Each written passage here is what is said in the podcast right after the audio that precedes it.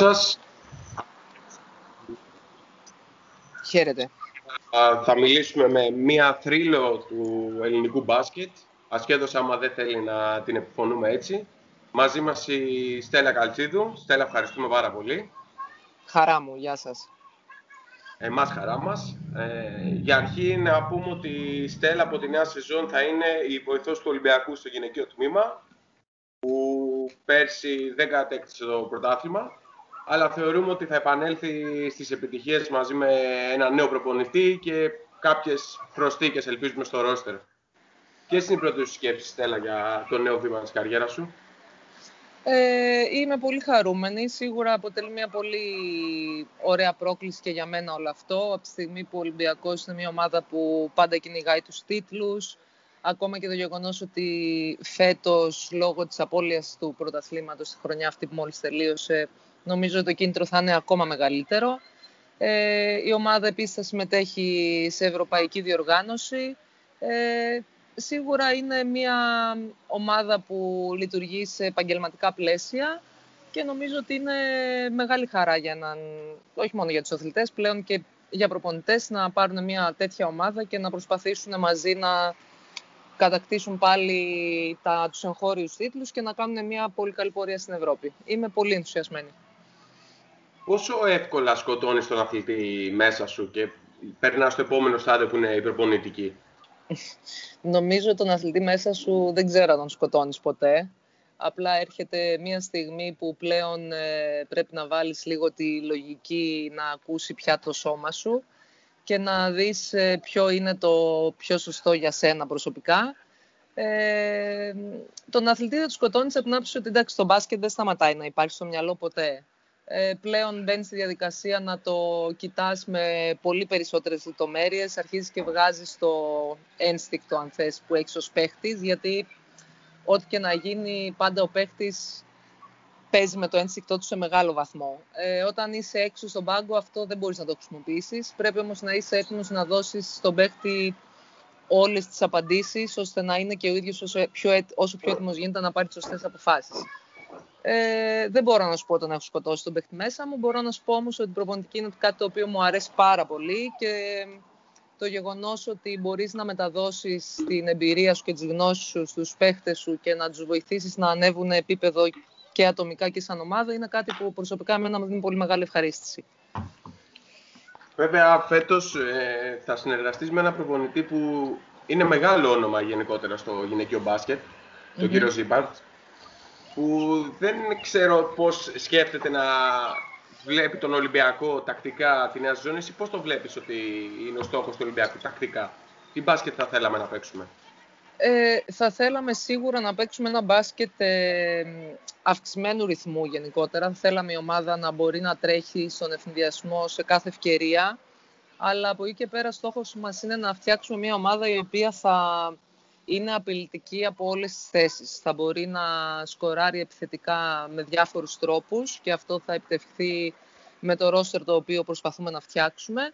Και από εκεί και πέρα αμυντικά να είναι μια ομάδα η οποία θα στηρίζεται πολύ στην ε, ατομική άμυνα, να μην χρειάζεται να μπαίνουμε σε πολλά rotation. Ε, σίγουρα όμως αυτό που θα... Σίγουρα η άμυνα θα είναι αυτό στο οποίο θα δώσουμε έμφαση, γιατί υπάρχουν πάρα, πολλοί, πάρα πολλές ταλαντούχες ομάδες, ιδιαίτερα στην Ευρώπη, με πολύ καλές παίχτριες. Οπότε πάντα πρέπει να ξεκινάς από εκεί και πάνω σε αυτό να χτίζεις μετά και την επίθεσή σου. Γενικότερα αυτό είναι το πλάνο και του coach, αυτό έχουμε συζητήσει και προσπαθούμε να φτιάξουμε την ομάδα που θα μπορέσει να καλύψει τις ανάγκες που, και τις απαιτήσεις που θα έχουμε. Το, την Α1 πώς την είδες φέτος. Ε, βέβαια γίνανε λίγα παιχνίδια. Αλλά πώς την είδες, σε τι επίπεδο βρισκόμαστε. Σαν ε, ε ελληνικό μπάσκετ; Κοίταξε, σίγουρα όταν ξεκίνησε η χρονιά, ε, οι ομάδες ήταν αρκετά ενισχυμένες. Στα ρόστερ υπήρχαν δηλαδή 4-5 ομάδες που είχαν πάρα πολύ καλά ρόστερ. Ε, μετά εντάξει, προφανώς και η, η, πολύ μεγάλη διακοπή επηρέασε όλες τις ομάδες, ε, δεν μπόρεσαν και οικονομικά να τα απεξέλθουν, φύγανε παίχτριες, άλλαξαν τα ρόστερ μετά την επανακίνηση.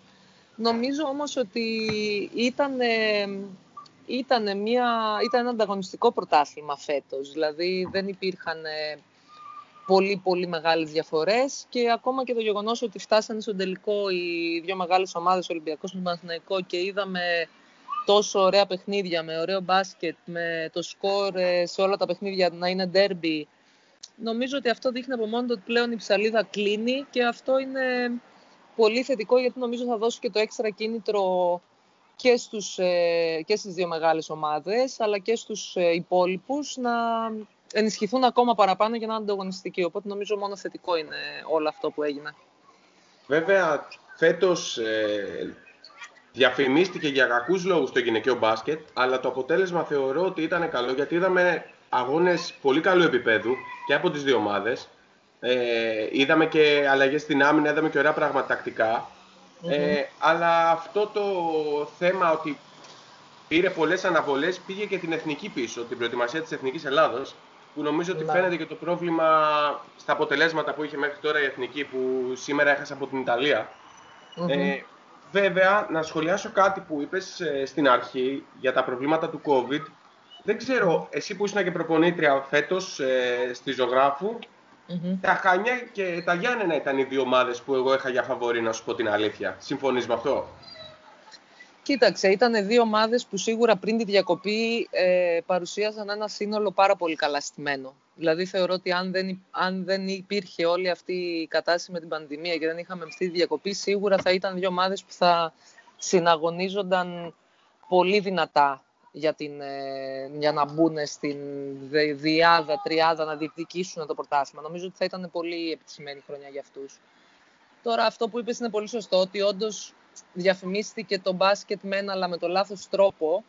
Ε, πολύ δυστυχώς για μένα, παρά το ότι η ΕΡΤ έχει δικαιώματα και για την εθνική ομάδα, δυστυχώς δεν επιλέγουν να το προωθήσουν το μπάσκετ και αυτό είναι κάτι που πονάει πολύ γιατί κοστίζει και πολύ. Ε, φυσικά και καθυστέρησε και την εθνική, όμως θεωρώ ότι η εθνική μας ομάδα έκανε μια πάρα πολύ μεγάλη προσπάθεια γιατί είναι μια ομάδα νέα, Είχε δύο σοβαρούς τραυματισμούς, δύο παιχτριών βασικών. Παρ' όλα αυτά όμως προσπάθησε, πάλεψε ακόμα και σήμερα που είδε ότι το παιχνίδι δεν θα μπορούσε να το φτάσει τη διαφορά που ήθελε. Πάλεψε μέχρι το τέλος και νομίζω ότι μόνο θετικά, θετικό πρόσημο μπορεί να έχει τελικά το τουρνουά αυτό γιατί είναι μια ομάδα που είναι τόσο, τόσο νέα αυτή τη στιγμή, μόλις έχει φτιαχτεί και σίγουρα κάθε καινούριο χρειάζεται χρόνο να προσαρμοστεί, να φτιάξουν τη δική τους ταυτότητα, να συνηθίσουν και να μάθουν να κερδίσουν εμπειρίες. Είναι πολύ νεαρά τα κορίτσια. Τα περισσότερα κορίτσια είναι πολύ νεαρά σε ηλικία, δεν έχουν εικόνες. Αλλά νομίζω ότι με το χρόνο, αν καταφέρουν και χρησιμοποιήσουν σωστά τα μαθήματα αυτά που πήραν και από αυτό το πανευρωπαϊκό, θα, βρεθούμε, θα δώσουμε πολύ καλύτερη εικόνα στη συνέχεια. Νομίζω ότι η απόσυρση η δική σου και της Μάλση ήταν ένα πολύ μεγάλο κενό για την εθνική ομάδα, αλλά έχουμε και από πίσω, δηλαδή είναι και η Χριστινάκη Έλειπε και η Σπυροδοπούλου οι δύο τραυματισμοί που ανέφερες. θεωρώ και εγώ ότι η Εθνική έχει να δώσει πράγματα. Σίγουρα έχει να δώσει. Και εντάξει, σίγουρα κάθε ομάδα κάποια στιγμή κλείνει τον κύκλο της και εγώ και η Εβίνα νομίζω ότι δώσαμε ό,τι θα μπορούσαμε να δώσουμε από μεριά μας αυτή την ομάδα και η ομάδα σε εμάς αντίστοιχα. Ε, εντάξει, σίγουρα πάντα αυτό συμβαίνει. Πάντα κάποιοι παίχτες φτάνουν σε μια ηλικία που έρχεται να αποσυρθούν μένει κάποιο κενό ίσως από πίσω για ένα μικρό χρονικό διάστημα μέχρι να έρθουν οι επόμενοι να τα πληρώσουν. Έχουμε κορίτσια, σίγουρα που όπως είπες και η Σπυριδοπούλου και η Χριστινάκη είναι δύο παιδιά που θα αποτελέσουν βασικό κορμό της εθνικής ομάδας για τα επόμενα χρόνια. Έχουμε τις πιο μικρές ακόμα, έχουμε την Ποσγανά που έρχεται, η οποία είναι πάρα πολύ μικρή σε ηλικία, δείχνει όμως ότι μπορεί να είναι ένα, μια αθλήτρια που θα καθιερωθεί και θα έχει βασικό ρόλο στην εθνική μας ομάδα. Η Φασούλα επίσης, ε, για τη Σπανού εντάξει δεν μιλάω γιατί τη Σπανού τη θεωρώ, αν και είναι πολύ μικρή, αλλά είναι μαζί μας από 17 χρονών, οπότε την έχω στο μυαλό μου σαν δική μας γενιά. Ε, έχει, σίγουρα υπάρχουν κάποια κορίτσια από πίσω. Το θέμα είναι ότι θα ήταν καλό να υπήρχαν κι άλλα. Ε, έχουμε ένα πρόβλημα σε αυτό γενικότερα. Δεν έχουμε, πολύ, δεν έχουμε έτσι πολλά παιδιά, δεν έχουμε μεγάλη δεξαμενή από πίσω στις γυναίκες και είναι κάτι με το οποίο θα, θα πρέπει κάποια στιγμή και η Ομοσπονδία και γενικότερα ο κόσμος του μπάσκετ να ασχοληθεί λίγο με το πώς θα βγουν μικρά παιδιά να μπορέσουμε να τα κάνουμε αθλητές και να τα βάλουμε στο χώρο του μπάσκετ. το πρόβλημα του αναπτυξιακού που αναφέρεις και τώρα είναι ότι για παράδειγμα στις επαρχίες ε, τα γυναικεία, οι νεανίδες και οι κορασίδες και ακόμα και οι πιο μικρές ηλικίες παίζουν τέσσερις αγώνες, δηλαδή όλη τη σεζόν για το πρωτάθλημα στην εκάστοτε ομοσπονδία. Αυτό νομίζω είναι και το μεγαλύτερο πρόβλημα, γιατί ωραία προπόνηση, βελτιώνεσαι, αλλά σε αυτή την ηλικία θέλεις και τους αγώνες, ώστε να δεις ε, ο ανταγωνισμός που βρίσκεται. Οπότε νομίζω ότι αυτό είναι ένα πολύ πολύ σημαντικό πρόβλημα που υπάρχει στις επαρχίες, ενώ στην Αθήνα έχει αγώνες να παίξει μια κορασίδα. Σίγουρα είναι, κοίταξε να σου πω κάτι, είναι ένα από τα προβλήματα θεωρώ. Δεν είναι το μόνο. Ε, αν σκεφτείς τώρα, εγώ ξέροντας με κάποια πράγματα από το λόγο του ότι ήμουν στο εξωτερικό πολλά χρόνια και έβλεπα έτσι πώς, λειτουργεί, πώς λειτουργεί το αναπτυξιακό πρόγραμμα εκεί.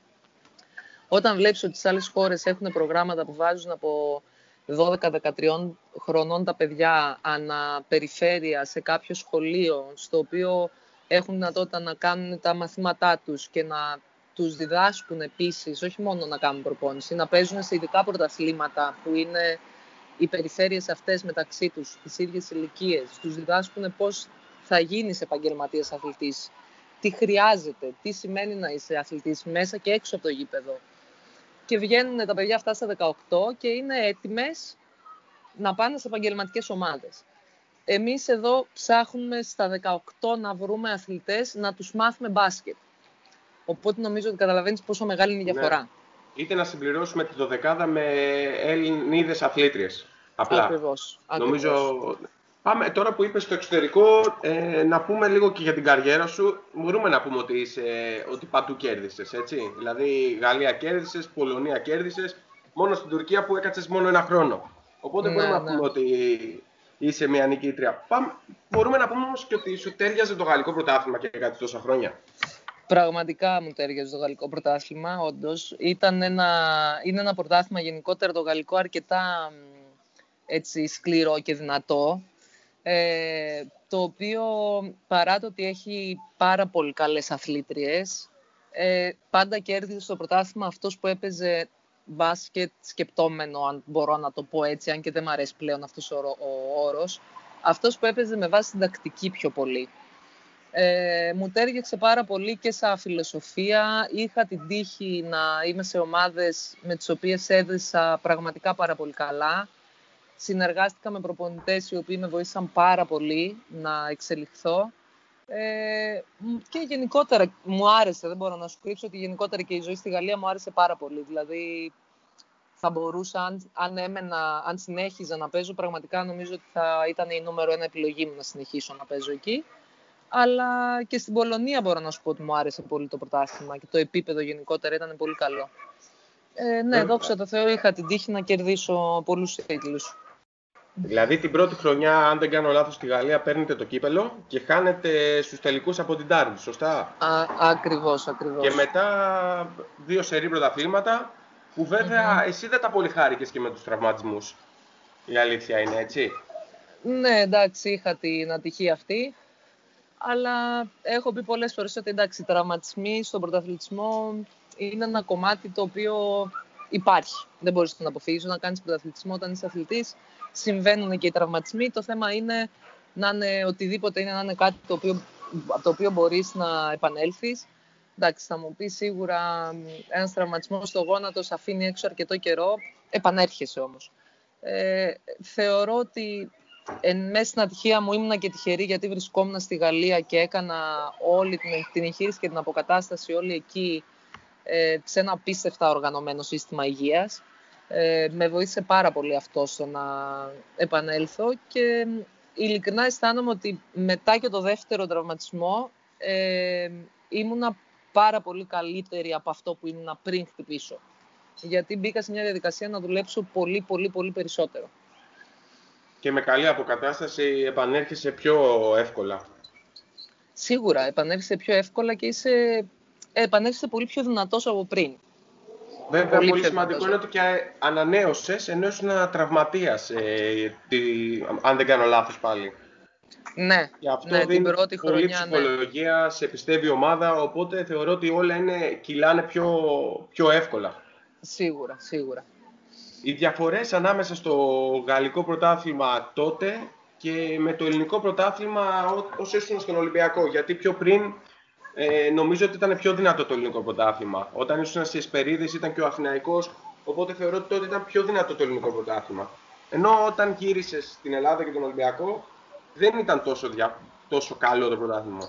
Εσύ πώς το έκρινες, σαν ε, αθλήτρια; Ναι, ισχύει αυτό που λες. Όντως, πριν φύγω στο εξωτερικό, πήγαινε, ήταν όντως πραγματικά πολύ δυνατό το ελληνικό πρωτάθλημα και ίσως και κάποια χρόνια πιο πίσω ήταν ακόμα πιο δυνατό γιατί είναι αυτό που σου είπα πριν, υπήρχαν πάρα, πολλοί, πάρα πολλές καλές αθλήτριες. Δηλαδή πιο μεγάλες ακόμα από εμάς, όπως ε, η Παπαϊλία, η Σαρέγκου, μεγάλα ονόματα που κάνουν και στο εξωτερικό και στην Ελλάδα μεγάλη καριέρα. Ε, υπήρχε πάρα πολύ μεγάλος ανταγωνισμός, οπότε όσοι θέλαν να παίξουν έπρεπε να δουλέψουν πάρα πολύ για να καταφέρουν να πάρουν τη θέση των μεγαλύτερων σε ηλικία και σε ονόματα παιχτριών. Ε, σιγά σιγά αυτό άρχισε να φθήνει. Ε, εγώ νομίζω έφυγα ακριβώς στη στιγμή που πλέον μετά άρχισαν τα πράγματα να κατεβαίνουν πολύ απότομα. Ε, σίγουρα όταν γύρισα είδα ότι η διαφορά ήταν πάρα πολύ μεγάλη, ε, γιατί οι πολύ καλές αθλήτριες είχαν, ήταν ήδη στο εξωτερικό και εδώ τα πράγματα ήταν λίγο... Ήταν βασικά ερασιτεχνικά, αυτή είναι η αλήθεια. Ε, τώρα, αν με ρωτάς τη διαφορά με τη Γαλλία, αν σου, νομίζω το μόνο που χρειάζεται να σου πω είναι ότι στη Γαλλία υπάρχει ομοσπονδία που ασχολείται μόνο με τις γυναίκες. Η ομοσπονδία των γυναικών με η ομοσπονδία των ανδρών είναι δύο διαφορετικές ομοσπονδίες. Ε, οπότε νομίζω αυτό και μόνο πρέπει να λέει πολλά. Ναι. ναι. λέει όλα. Βέβαια, ο Ολυμπιακός εκείνο το διάστημα έφερε σε ένα τη Μάλτσι, ε, δηλαδή έφερε τις δύο καλύτερες Ελληνίδες εκείνο το διάστημα και τις προσάρμοσε και με καλές ξένες. Νομίζω δηλαδή η διαφορά ήταν και η Σταμάτη. Ε, mm Είχαμε πάρα πολύ καλό ρόστερ. Θυμάμαι δηλαδή εγώ τον πρώτο αγώνα που, του Ολυμπιακού μπάσκετ που είναι με το Sporting, μέσω Sporting, ο πρώτος αγώνας. Ε, που μετά την ε, συνένωση του Ολυμπιακού. Και εγώ η αλήθεια είναι ότι ε, παρακολουθώ και γυναικείο μπάσκετ Είχα πάρει το ελληνικό την προηγούμενη χρονιά το πρωτάθλημα, αλλά όχι με τόσο διαφορά. Και με το που σας βλέπω με το Sporting, λέω, τι κάνουμε εδώ; Συσσαγωγικά, δηλαδή, πραγματικά έλεγα ότι είναι σαν να παίζουμε σε άλλο επίπεδο. Που βέβαια στην Ευρώπη δεν φαινόταν έτσι. Στην Ευρώπη είχαμε και δυσκολίες. Ναι, είχαμε και καλά πράγματα, αλλά είχαμε και πολλές δυσκολίες.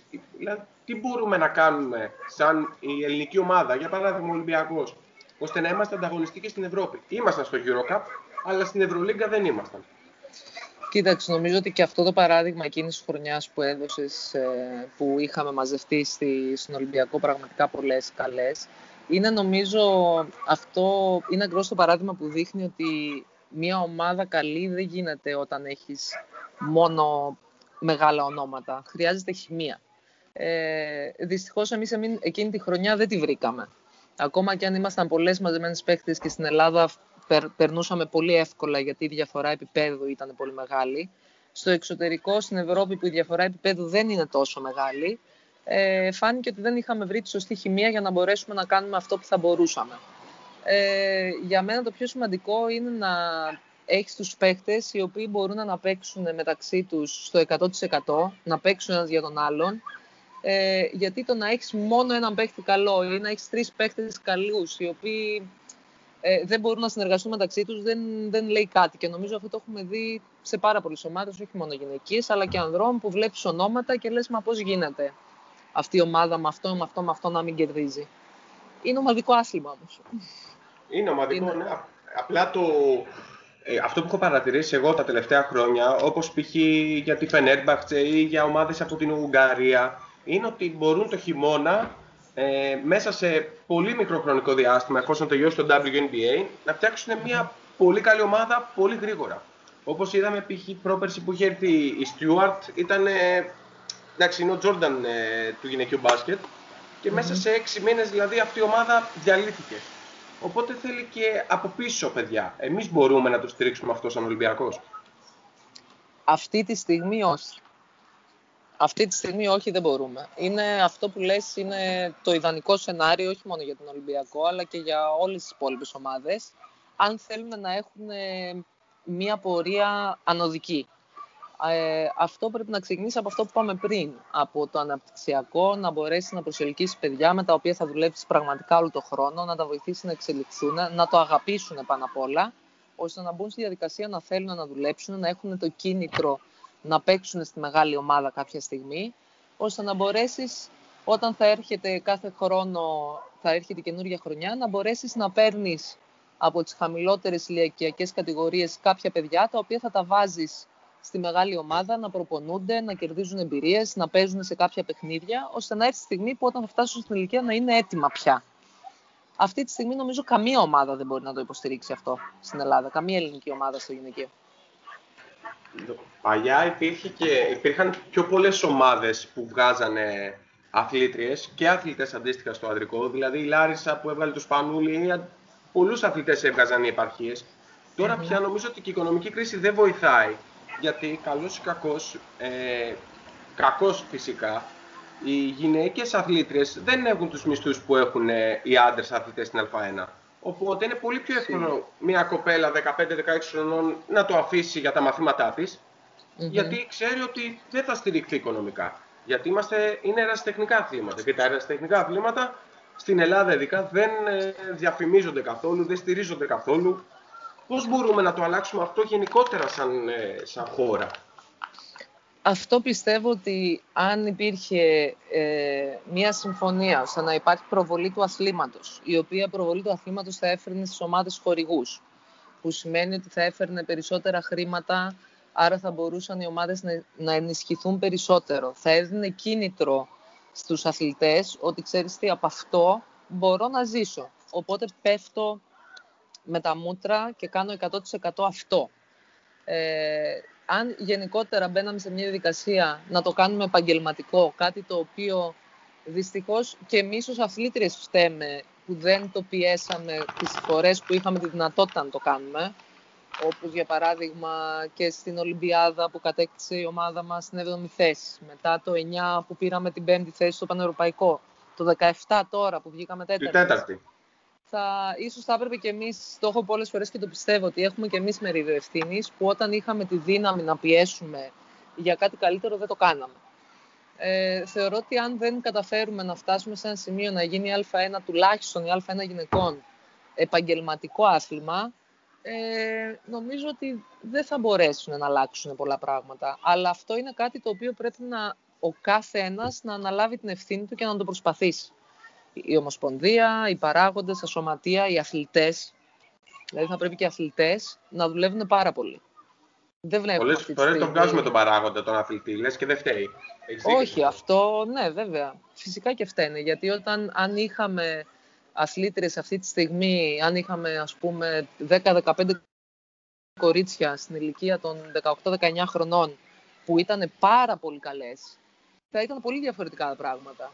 Βλέπουμε όμως στις εθνικές ομάδες αυτής της ηλικίας, αν συγκρίνεις, για παράδειγμα, τις ηλικίες αυτές, ε, τα κορίτσια της Ισπανίας ή τα κορίτσια της Γαλλίας, είναι σαν να βλέπεις δύο διαφορετικούς κόσμους. Και είναι η ίδια ηλικία.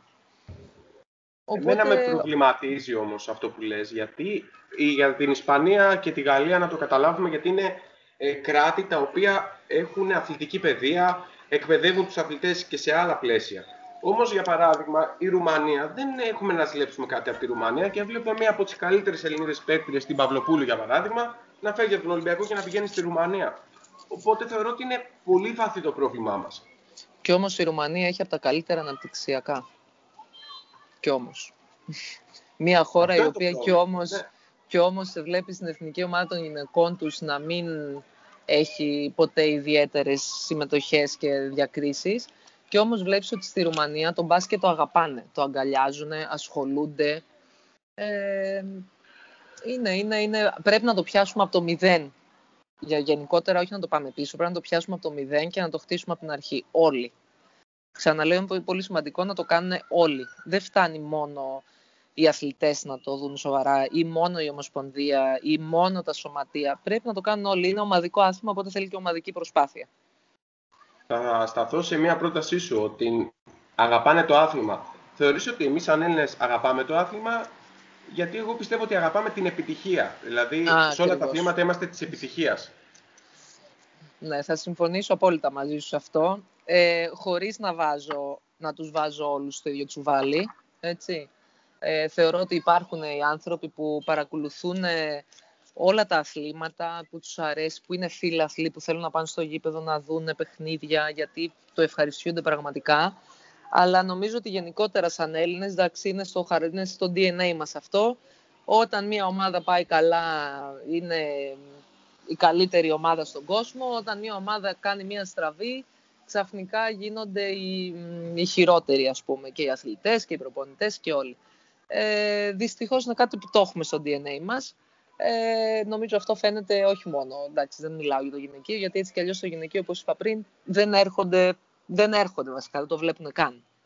Ε, αλλά το βλέπεις και στο αντρικό πόσο επιδοκιμάζουν μία νίκη και πόσο αποδοκιμάζουν μία ήττα. Και αυτό είναι μέρος του παιχνιδιού, απλά νομίζω ότι θα ήταν ε, ίσως και πιο, πιο σωστό και πιο καλό και για τις ομάδες και για τους αθλητές και όσους ασχολούνται να έχουν έτσι λίγο περισσότερη στήριξη στα δύσκολα, γιατί εκεί είναι που χρειάζεται τη στήριξη οι ομάδες. Ένα καλό παράδειγμα νομίζω ήταν φέτος η τελική μπάσκετ που ο πρώτος τελικός νομίζω ήταν ρεκόρ για το YouTube όσον αφορά το ελληνικό μπάσκετ που το είδαν 25.000 φίλαθλοι. Τον πρώτο τελικό απέναντι στο Ολυμπιακό και Παναθηναϊκό. Mm-hmm. Ενώ αν δεν υπήρχε αυτός ο ανταγωνισμός ε, θα ήταν 500 ε, άτομα στο γήπεδο Άμα και πολλά στο σετ και πολλά λέω. Και νομίζω πάρα ότι, πολλά είπες. Ναι, νομίζω ότι αυτό είναι το πρόβλημα ότι δεν αγαπάμε το άθλημα και θεωρώ ότι δεν γνωρίζουμε και μπάσκετ σαν ε, φίλαθλοι. Όταν δηλαδή δεν μπορούμε να καταλάβουμε πέντε πράγματα τακτικά και δεν μας ενδιαφέρει και να τα μάθουμε, αλλά μας ενδιαφέρει μόνο να κερδίζει η ομάδα μας. Νομίζω αυτό είναι το μεγαλύτερο πρόβλημα που έχουμε σαν ε, φίλαθλοι. Ή σαν οπαδοί ή σαν οτιδήποτε. Ναι, εντάξει, δεν είναι. Κοίταξε να σου πω κάτι. Δεν είναι υποχρεωμένοι οι φιλαλαθλοί να γνωρίζουν και να καταλαβαίνουν τις επιλογές του προπονητή ή την ψυχοσύνθεση και την ψυχολογία των παιχτών μέσα σε ένα παιχνίδι. Για μένα το θέμα είναι οι φίλαθλοι κάθε ομάδας να βρίσκονται δίπλα της και να τη χειροκροτάνε και να την υποστηρίζουν και όταν κερδίζει αλλά και όταν χάνει σίγουρα θα υπάρχει κριτική. Έτσι, αυτό εννοείται και πρέπει να είναι, κάθε κριτική πρέπει να είναι αποδεκτή από όλους. Ε, αλλά παρόλα αυτά, ακόμα και όταν χάνει, πρέπει στον επόμενο αγώνα να είσαι εκεί. Απλά για να, δώσεις την, να δείξεις την υποστήριξή σου, να δείξεις την αγάπη σου στο άθλημα αυτό που παρακολουθείς, την ομάδα που αγαπάς ε, νομίζω αυτό λίγο είναι που μας λείπει. Δηλαδή μπορεί να δεις ένα παιχνίδι 500 άτομα, να χάσει η ομάδα και στο επόμενο να μην πατήσει άνθρωπος. Ενώ εκεί πέρα ο αθλητής χρειάζεται τον κόσμο για να ανέβει η ψυχολογία του, να, να ξέρει ότι έχει στο πλάι του τον κόσμο, που νομίζω αυτό μα, μετράει και πάρα πολύ. Ε, μα μετράει πάρα πολύ και ειδικά, ειδικά οι Έλληνες φιλαθλοί, οι οποίοι είναι έτσι είναι θερμή, είναι εκδηλωτική. Πάντα όταν παίζεις σε ένα γήπεδο με φιλάθλους που είναι υπέρ σου, είναι σαν να παίζει στην κυριολεξία αυτό πλέον, την ο έκτος παίκτης. Είναι πραγματικά έτσι. Πραγματικά το νιώθει τον παλμό ο αθλητής που παίζει μέσα, πραγματικά νιώθει τον παλμό της εξέδρας. Είναι τελείως διαφορετικό να παίζεις σε ένα γήπεδο που είναι άδειο και δεν έχει έρθει κανείς να τον δει. Α, γι' αυτό μετράει και πάρα πολύ και το γήπεδο στο οποίο αγωνίζει. Δηλαδή, όταν ο Ολυμπιακός έπαιξε στο ΣΕΦ στην Ευρωλίγα και υπήρχαν μέσα 300 άτομα, δεν είναι το ίδιο με 300 άτομα να υπάρχουν στη, στη Χαλκίδα. Ακριβώς. Ε, είναι και το γήπεδο πώς βοηθάει. Σίγουρα. Σίγουρα, Πάμε σίγουρα. να μιλήσουμε και λίγο για τακτικά πράγματα, γιατί βλέπουμε ότι ε, παρακολουθείς ε, WNBA. Όσο προλαβαίνω, ναι. Όσο προλαβαίνεις. Η αλήθεια είναι ότι από τότε που άλλαξε η σύμβαση των αθλητριών και αμείβονται καλύτερα, βλέπουμε ότι υπάρχει και μια εξέλιξη στο παιχνίδι. Όπως και στην Ευρώπη μπορούμε να πούμε ότι τα τελευταία 3-4 χρόνια στην Ευρωλίγκα είδαμε πολύ καλύτερο επίπεδο από ό,τι πριν 10 χρόνια. Συμφωνείς με αυτό; Ε, ναι, σίγουρα. Κοίταξε και το γεγονός ότι οι παίχτριες από το NBA ε, θέλουν να έρθουν να παίξουν στην Ευρώπη, νομίζω ότι και από μόνο του λέει πολλά, γιατί σίγουρα το γυναικείο NBA με το αντρικό NBA δεν διαφέρει πάρα πολύ σε στυλ παιχνιδιού. Και επειδή έχει τύχει να συζητήσω πολλές φορές με συμπαίχτρες που είχα, οι οποίες παίζουν στο NBA το καλοκαίρι, πολλές μου έχουν πει ότι ευχαριστούνται το παιχνίδι πολύ περισσότερο στην Ευρώπη. Οπότε νομίζω αυτό από μόνο του λέει πολλά. Εσύ Στέλλα όμως δεν το έκανες το, το βήμα για εκεί. Ναι, ήμουν άτυχη γιατί έτυχε να. Εκείνη τη χρονιά με το draft δεν είναι που είχες τραυματισμό. Ναι, ναι, ναι, ακριβώς. Πιο μετά δεν είχες την ευκαιρία. Ε, μετά την επόμενη χρονιά ξανατραυματίστηκα ε, και μετά όχι δεν το, δεν το κυνήγησα μπορώ να σου πω και ιδιαίτερα γιατί πλέον θα έπρεπε να από εκεί και μετά και το δεύτερο τραυματισμό έπρεπε κάθε καλοκαίρι να μπορώ να συντηρώ το κορμί μου και να δουλεύω πολύ ώστε να είμαι σε θέση να βγάζω τη χρονιά με τον καλύτερο δυνατό τρόπο. Το λέω Είναι ένα όνειρο που έμεινε. Έκανες διαφορά στην Ευρώπη. Σε όλες τις ομάδες σου ήσουν κατά κύριο λόγο το πρώτο βιολί. Ε, ναι, ναι, δεν έτυχε. Δεν έχω... Δεν μπορώ να σου πω ότι μου είναι αποθυμένο. Ε, σίγουρα θα, θα ολοκλήρωνε, αν θες ίσως, την καριέρα μου, ας πούμε, αν συμμετείχα και σε εκείνο το πρωτάθλημα. Δεν έτυχε όμως και είμαι πολύ καλά με αυτό. Δηλαδή δεν με πειράζει γιατί είχα την ευκαιρία να πρωταγωνιστώ σε ομάδες στην Ευρωλίγκα που είναι το υψηλότερο επίπεδο για πολλά χρόνια. Οπότε είμαι πολύ, είμαι πολύ γεμάτη γενικά. Νομίζω ε, έχεις, είχες βαθμολογηθεί ή ήσουν στην υποψηφιότητα και για καλύτερη παίχτρια μια χρονιά, σωστά; Ναι, δεν θυμάμαι ποια χρονιά, αλλά ναι. Ε, δεν θυμάμαι και εγώ τώρα γιατί τα κοιτούσα λίγο πριν, γιατί λέω κάποια πράγματα θα τα έχω ξεχάσει. Ε, ήσουν όμως και μια παίχτρια που ήσουν πιο σύγχρονη από την εποχή σου. Δηλαδή είναι η εποχή τώρα των ψηλών forwards και εσύ ήσουν ψηλή δηλαδή σε μια εποχή που δεν ήταν τόσο της μόδας ο ψηλός, η ψηλή forward που και μπορεί να σουτάρει και μπορεί να αποστάρει και να ανοίξει το γήπεδο. Νομίζω ότι αν έπαιζε αυτή την εποχή θα ήσουν ένας σκαλί παραπάνω.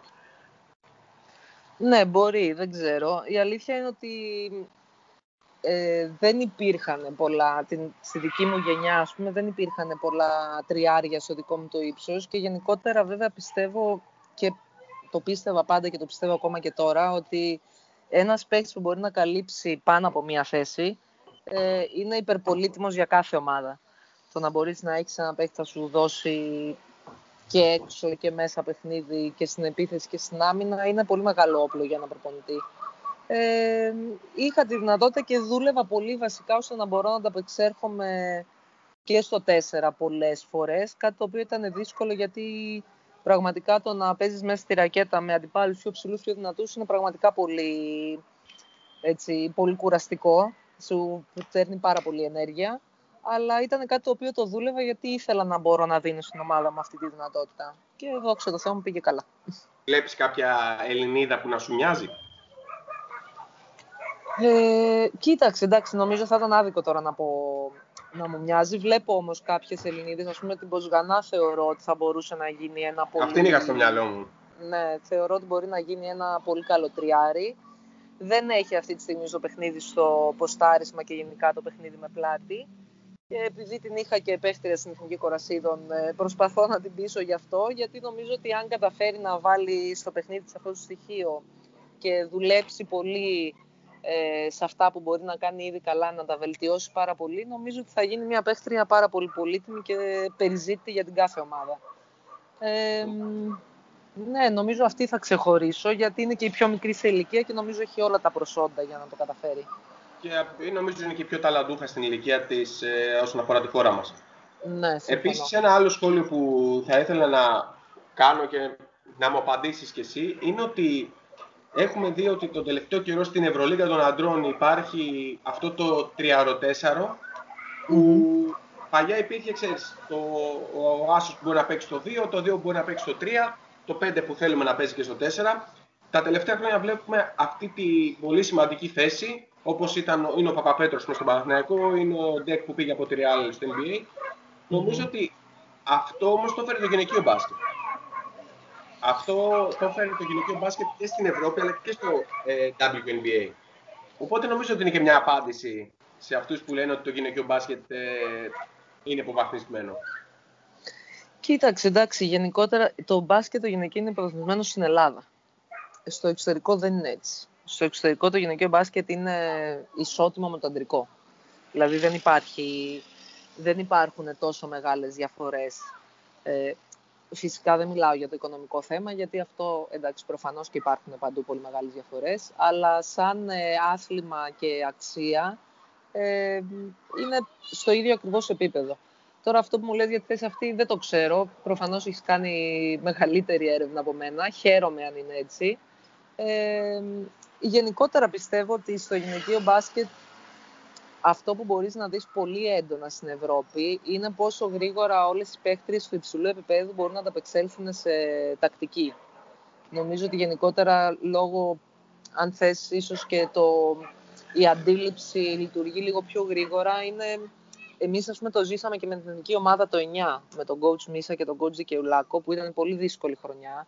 Ήμασταν πολύ κοντή ομάδα για αυτό το επίπεδο και οι πληροφορίες ήταν πάντα τόσο πολλές, τόσες πολλές και τα τρικ που έπρεπε να κάνουμε σε κάθε παιχνίδι, που όμως είχαμε την ικανότητα, το IQ, αν θες, την αντίληψη, να τα, να τα παίρνουμε και να τα κάνουμε πράξη στο γήπεδο κατευθείαν. Και νομίζω αυτό ήταν και που μας έκανε να πετύχουμε ως ομάδα. Οπότε σίγουρα έχει δώσει και το γυναικείο μπάσκετ πολλά παγκοσμίως γενικότερα, όχι μόνο στην Ευρώπη. Βέβαια το διαφοροποιώ για την ε, ευκολία της συζήτησης, γιατί για μένα είναι λάθος να το διαφοροποιούμε σε γυναικείο και αντρικό. Το μπάσκετ είναι ένα.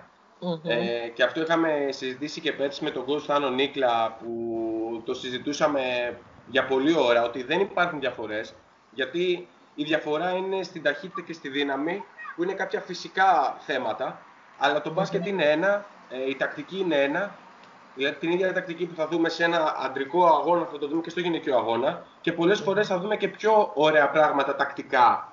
Γιατί το γυναικείο μπάσκετ, καλός ή κακός, καλός, σκέφτεται πιο πολύ από το αντρικό. Στο αντρικό μπορεί να υπάρχει ένας παίχτης ο οποίος έχει το, τέτοια αθλητικά προσόντα που δεν θα χρειαστεί να σκέφτεται τόσο πολύ όσο μία γυναίκα. Συμφωνείς με αυτό; Κοίτα, θα συμφωνήσω. Θα σου πω αυτό που μας είχε πει ο coach Μίθας τότε, ότι η διαφορά μεταξύ γυναικείου και αντρικού είναι ότι το αντρικό παίζεται πάνω από τη στεφάνη. Ε, νομίζω είναι πολύ σωστή η τοποθέτηση. Προφανώς και τα φυσικά προσόντα των ανδρών δεν μπορούμε να τα ανταγωνιστούμε. Αλλά από εκεί και πέρα νομίζω ότι σαν μπάσκετ φυσικά και είναι ένα. Και πραγματικά υπάρχουν, ε, βέβαια δεν μπορούμε να τα ανταγωνιστούμε, αλλά υπάρχουν πλέον στην Αμερική, ας πούμε, γυναίκες, οι οποίες ενώ παλιά δεν έβλεπες καμία που να είχε την ικανότητα να καρφώσει τα προηγούμενα χρόνια, τώρα βλέπεις ότι όσο περνάνε τα χρόνια, πληθαίνει αυτός ο αριθμός, μεγαλώνει. Γυναίκες στην Αμερική, οι οποίες μπορούν και καρφώνουν την μπάλα εύκολα. Οπότε, ίσως να εξελιχθεί και αυτό το κομμάτι και να μπει, αρχίζει να μπαίνει σιγά-σιγά σε παιχνίδια. Αλλά νομίζω ότι πραγματικά μπορείς να δεις πολύ ωραία παιχνίδια και πέτρεψέ μου να πω ότι πολλές φορές μπορεί να δεις και πολύ πιο ωραίο μπάσκετ σε σχέση με κάποιες ομάδες ανδρών. Εμένα η παίκτρια η οποία μου είχε κάνει εντύπωση, βέβαια δεν κάρφωνε, αλλά ήταν ένα γκάρ το οποίο είχα δει πολύ καλό ball handling, ε, σουτ, τα πάντα. Ήταν η, η Palm που παίζει στην Φενέρμπαχτσε. Ηταν η πρώτη αθλήτρια που ε, την έβλεπα και έλεγα αυτή δεν έχει να ζηλέψει τίποτα από κανέναν αθλητή στο αντρικό κομμάτι. Ναι, υπάρχουν πάρα πολλές. Και βλέπω αυτό που είπες για το κάρφωμα. Κοιτούσα χθες ε, πριν το ματς ε, Bucks Nets, μία 15χρονη στο Twitter την κοιτούσα που κάρφωνε. Και η αλήθεια είναι σοκαρίστηκα λίγο από τα αθλητικά της προσόντα και θα συμφωνήσω με το σχόλιο σου. Αλλά θεωρώ ότι τακτικά το γυναικείο μπάσκετ είναι ένα βήμα από το αντρικό και στην Ευρώπη. Εσύ ποιες είναι οι διαφορές οι οποίες βλέπεις τακτικά με τη, τα τελευταία χρόνια πιο έντονες; Σε σχέση με το αντρικό εννοείς; Ναι, ναι, ναι. Κοίταξε, θα σου πω ότι αυτό που βλέπω ας πούμε, πολύ έντονα στην Ευρωλίγα των ανδρών είναι ότι ως επιτοπλίστων οι περισσότερες ομάδες παίζουν ένα κεντρικό pick and roll, στο οποίο οι περισσότεροι κάνουν αλλαγή και από εκεί και πέρα παίζει ρόλο η ικανότητα του κάθε παίχτη στο ένα εναντίον ενός, οι καλές αποστάσεις, ε, το να γίνει μια δημιουργία, μια εκτέλεση. Νομίζω είναι λίγο πιο... στηρίζεται πιο πολύ στην ατομική ικανότητα των γκάρος επιτοπλίστων. Ε, με εξαίρεση βέβαια, γιατί νομίζω υπάρχουν και κάποιες ομάδες που okay, ακολουθούν άλλους τρόπους και λόγω του ρόστερ που έχουν. Ε, στην Ευρωλίγα των γυναικών δεν θα το δεις αυτό τόσο πολύ. Φυσικά και το pick and roll πλέον είναι, ένας, είναι ο, ο πιο αποδοτικός τρόπος για να δημιουργήσεις σκορ. Αλλά θα δεις και πολλά άλλα πράγματα τα οποία ε, για μένα είναι πολύ ενδιαφέροντα γιατί είναι πράγματα τα οποία δεν τα βλέπεις πολύ. Οπότε είναι και, κάνεις και την έκπληξη ας πούμε, στον αντίπαλο θα δεις πολλά στάγκερ, πολλά φλερ, πολλά μπακ. και στηρίζεσαι πιο πολύ στην ομάδα. Δεν στηρίζεσαι τόσο σε ένα παίχτη. Βέβαια, φέτος είδαμε στην Α1 πολύ ζώνη.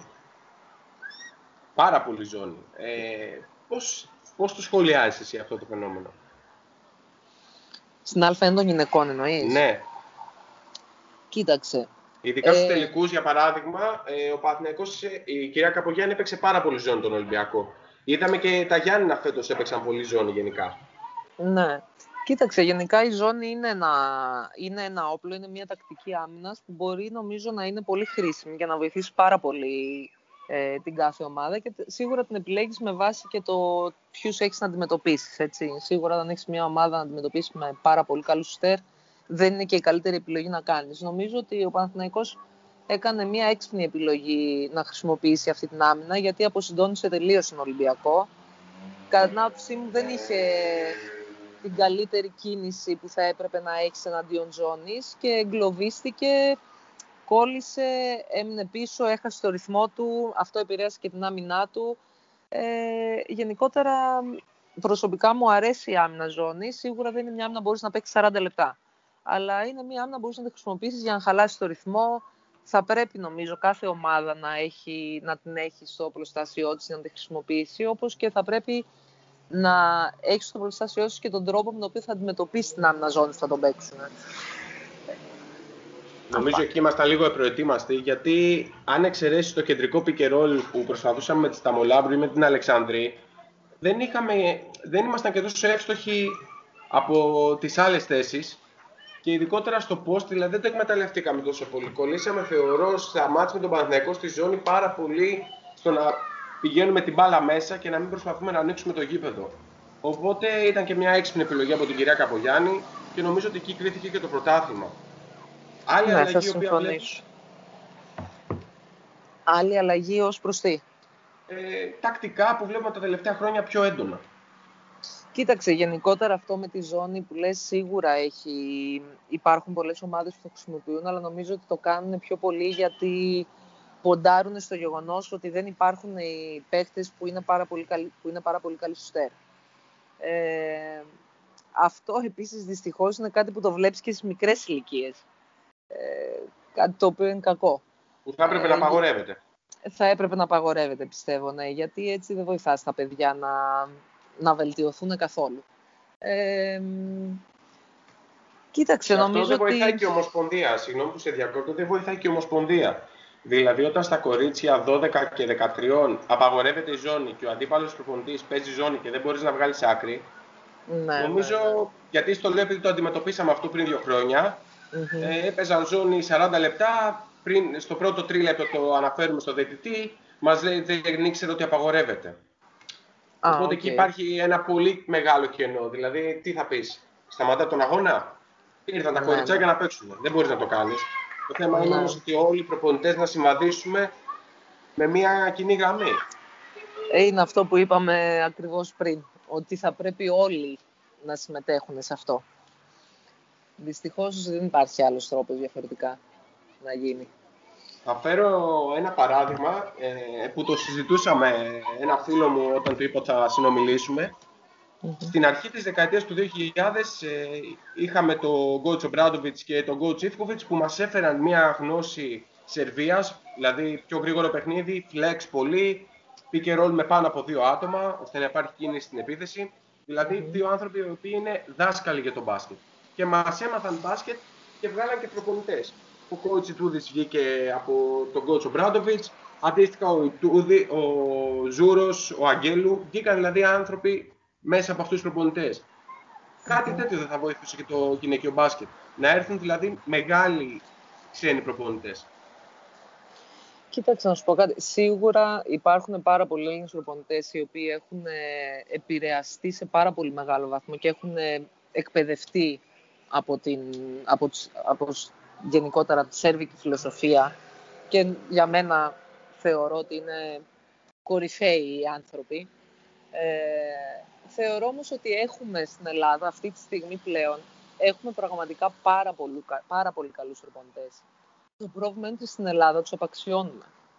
Δηλαδή, γιατί ο Ιτούδης είναι τόσο αξιόλογος αυτή τη στιγμή, εδώ και χρόνια, όχι μόνο αυτή τη στιγμή, στο εξωτερικό, και εδώ στην Ελλάδα δεν μας κάνει; Γιατί ο Ζούρος το ίδιο, γιατί ο Πρίφτης το ίδιο; Και όχι μόνο, και πάρα πολλοί άλλοι. Δηλαδή πάντα έχουμε, στην Ελλάδα έχουμε ένα κακό λόγο να πούμε για τον Έλληνα προπονητή, αλλά όταν έρχεται ο ξένος έχουμε να πούμε κάτι καινούριο και ότι oh. κάποιος είναι ο Θεός ας πούμε που ήρθε και θα μας μάθει κάτι που δεν το έχουμε ξαναδεί ποτέ. Νομίζω ο ότι... coach Δέδας που είναι στη, στη, στο Ισραήλ, άμα το λέγανε Δέδοβιτς, θα λέγαμε γιατί δεν έρχεται στην Ελλάδα. Ακριβώς, ακριβώς. Γι' αυτό λοιπόν και αυτοί οι άνθρωποι προτιμούν να μείνουν στο εξωτερικό, που μπορούν να κάνουν τη δουλειά τους όπως θέλουν, που έχουν την, την ε, εκτίμηση και το σεβασμό που τους πρέπει. Γιατί δυστυχώς εδώ είναι αυτό που λέγαμε πριν, ότι όταν έρχεσαι και ε, είμαστε πολύ ανυπόμονοι γενικότερα. Θέλουμε να έρθει κάποιος και τώρα, αύριο, ας πούμε, που θα ξεκινήσει, η ομάδα να είναι 100% επιτυχημένη. Δεν γίνονται όμως έτσι. Δηλαδή, κάθε ομάδα θέλει χρόνο να χτιστεί, να κερδίσει την εμπιστοσύνη ο προπονητής των παιχτών και το αντίστροφο, να φθαρεί, να δεθεί. Και αυτά δεν γίνονται μόνο μέσα από τις επιτυχίε. Πρέπει να έρθουν και είτε. Εκεί είναι που οι ομάδες είτε διαλύονται, είτε γίνονται πλέον πραγματικά μια ομάδα στην κυριολεξία αλλά δυστυχώς δεν έχουμε την υπομονή να περιμένουμε. Όχι μόνο ο κόσμος όμως, ε, και οι διοικήσεις δεν έχουν την υπομονή. Απόλυτα. Όλοι. Φυσικά. Ισχύει αυτό που λες, φυσικά και οι διοικήσει. Γι' αυτό είναι και κάποιες ομάδες που βλέπεις, για παράδειγμα, το Λαύριο έχει τον coach Σερέλη χρόνια τώρα. Χρόνια τώρα. Και το από την ΕΣΚΑ. Από, την ΕΣΚΑ.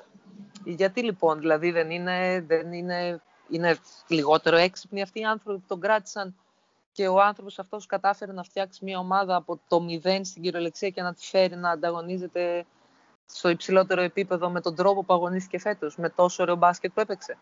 Και η Στέλλα τον κράτησε και όταν πήγαν να πέσουν κατηγορία. Αυτό Πολύ είναι λοιπόν σημαντικό. λοιπόν που κάνει τη διαφορά. Δείχνει λοιπόν την εμπιστοσύνη και αυτό όλο είναι κάτι το οποίο μετράει και στους παίχτες, μετράει και στον κόσμο, μετράει σε όλους. Γιατί ξέρεις ότι είναι κάθε λίγες οι εξαιρέσεις είναι, είναι λίγες, όπως και ο, του coach Γιατρά που ήταν και ο ίδιος από την ΕΣΚΑ είχε την Πάτρα. Θεωρώ δηλαδή ότι υπάρχουν πολύ καλοί Έλληνες προπονητές, αλλά κάνουν και αυτοί το λάθος, ή αν θέλεις να χρησιμοποιήσω αλφα ελληνικό, κάνουμε και εμείς αυτό το λάθος, ότι στην πρώτη στραβή τα αφήνουμε τα πράγματα να πάνε όπως έχουν. Δηλαδή δεν προσπαθούμε να εξελίξουμε κάποια πράγματα. Δηλαδή, θα σου φέρω ένα παράδειγμα, αυτό που ανέφερες και εσύ πριν, το σκεπτόμενο μπάσκετ είχαμε mm-hmm. αναγάγει σαν ε, Έλληνες, σαν Έλληνες προπονητές το σκεπτόμενο μπάσκετ. Για μένα είναι λάθος όρος. Ε, σκεπτόμενο μπάσκετ δεν υπάρχει. Όλοι παίζουν ναι, ναι. σκεπτόμενο μπάσκετ. Απλά κάποιοι έχουν ένα ταλέντο παραπάνω και εκμεταλλεύονται κάποιες καταστάσεις. Ναι, ναι. Θεωρώ ότι δεν εκμεταλλευτήκαμε πλήρως τη γνώση την οποία είχαμε και τους προπονητές τους οποίους είχαμε τα τελευταία χρόνια και μείναμε νομίζω λίγο σταθεροί στο πάθος, καρδιά, πάμε με ψυχή το μπάσκετ δηλαδή δεν είναι μόνο το πάθος ψυχή, βοηθάνε και αυτά, αλλά όλα είναι θέμα τακτικά, πόσο έχει προετοιμαστεί μια ομάδα ψυχολογικά ή πνευματικά. Δηλαδή η Ελλάδα, για παράδειγμα, ε, το 2017 που βγήκαμε τέταρτη στο Ευρωμπάσκετ. Δεν νομίζω ότι είχαμε το μεγαλύτερο ταλέντο από τις υπόλοιπες ομάδες, όμως ήμασταν πιο έτοιμοι πνευματικά από άλλες ομάδες. Συμφωνείς; Σίγουρα. Απόλυτα. Οπότε, σαν αποτέλεσμα, έχει ότι ούτε έχουμε κακούς προπονητές, έχουμε καλούς προπονητές, που και αυτοί όμως δεν προσπαθούν να εξελίξουν κάποιες καταστάσεις, γιατί δεν τους βοηθάνε και οι ομάδες βέβαια. Γιατί ο κύριος Ζούρος τώρα είναι στη Γεωργία, είναι 8 χρόνια προπονητής στη Γεωργία. Έτσι. Υπάρχουν πάρα πολλοί προπονητές που φεύγουν στο εξωτερικό, γιατί εκεί νιώθουν την ασφάλεια να εξελίξουν τα πράγματα. Ένα άλλο παράδειγμα είναι ο κότσο Φερόπουλος, που είναι πετυχημένος σίγουρα στον Ολυμπιακό, αλλά είδαμε ένα συγκεκριμένο μοτίβο μπάσκετ. Πήγε στο Ισραήλ σε μια πολύ μεγάλη ιστορική ομάδα τη Μακάμπη και έχει προσπαθήσει να εξελίξει και αυτό στο παιχνίδι του. Οπότε φταίει και ο κόσμος, φταίνουν και οι προπονητές, φταίνουν και οι διοικήσεις. Δηλαδή φταίμε όλοι λίγο. Αυτό. Πάλι στον ίδιο παρανομαστή ναι, ερχόμαστε. Ναι, ναι, ίδιο παρανομαστή. Είναι ακριβώς αυτό. Ότι θα πρέπει όλοι να κάνουν παραπάνω. Δεν φτάνει. Δεν μπορεί δεν, γίνεται να, δεν μπορεί να υπάρξει εξέλιξη, όχι μόνο στον μπάσκετ, γενικότερα, όταν μείνει στάσιμος. Δεν γίνεται. Σίγουρα όλοι πρέπει να εξελιχθούν, να προσπαθήσουν να αποκτήσουν περισσότερες γνώσεις, να προσπαθήσουν παραπάνω, να εξελιχθούν οι ίδιοι. Διαφορετικά πώς θα πάει όλο αυτό μπροστά; Δεν γίνεται, δεν υπάρχει τρόπος. Ε, αυτό μας οδηγεί βέβαια και στην κριτική την οποία κάνει ο κόσμος. Την οποία είναι, σαν, είναι πολύ λάθος από τη βάση του. Δηλαδή, εγώ σαν τηλαφλός θα πάω να δω δύο ώρες ένα παιχνίδι. Αλλά έχω χάσει τις υπόλοιπες 30 που είναι η προπόνηση μέσα στην εβδομάδα. Οπότε δεν μπορώ να κρίνω μόνο τις δύο ώρες. Άρα δεν μπορώ να κρίνω γενικά κάποια πράγματα. Έτσι είναι. Έτσι είναι. Ποιος προπονητής σε επηρέασε σένα πιο πολύ στο να γίνεις προπονήτρια; Ε, κοίταξε, για να σου, να σου είμαι ειλικρινής, στην προπονητική δεν την είχα στο μυαλό μου από, την, από πολύ νωρίς. Ε, άρχισα να την έχω περίπου ένα με δύο χρόνια πριν αποφασίσω να σταματήσω. Ε, δεν μπορώ να πω ότι πειράστηκα από κάποιον συγκεκριμένα, αλλά όταν πλέον μπήκα σε μια διαδικασία να αρχίζω να σκέφτομαι ότι θα μου άρεσε να ασχοληθώ με αυτό, ε, άρχισα να παρακολουθώ διάφορους. Φυσικά και ο, ο Μπράτοβιτς και ο Ιτούδης ήταν, και ο Σφερόπουλος.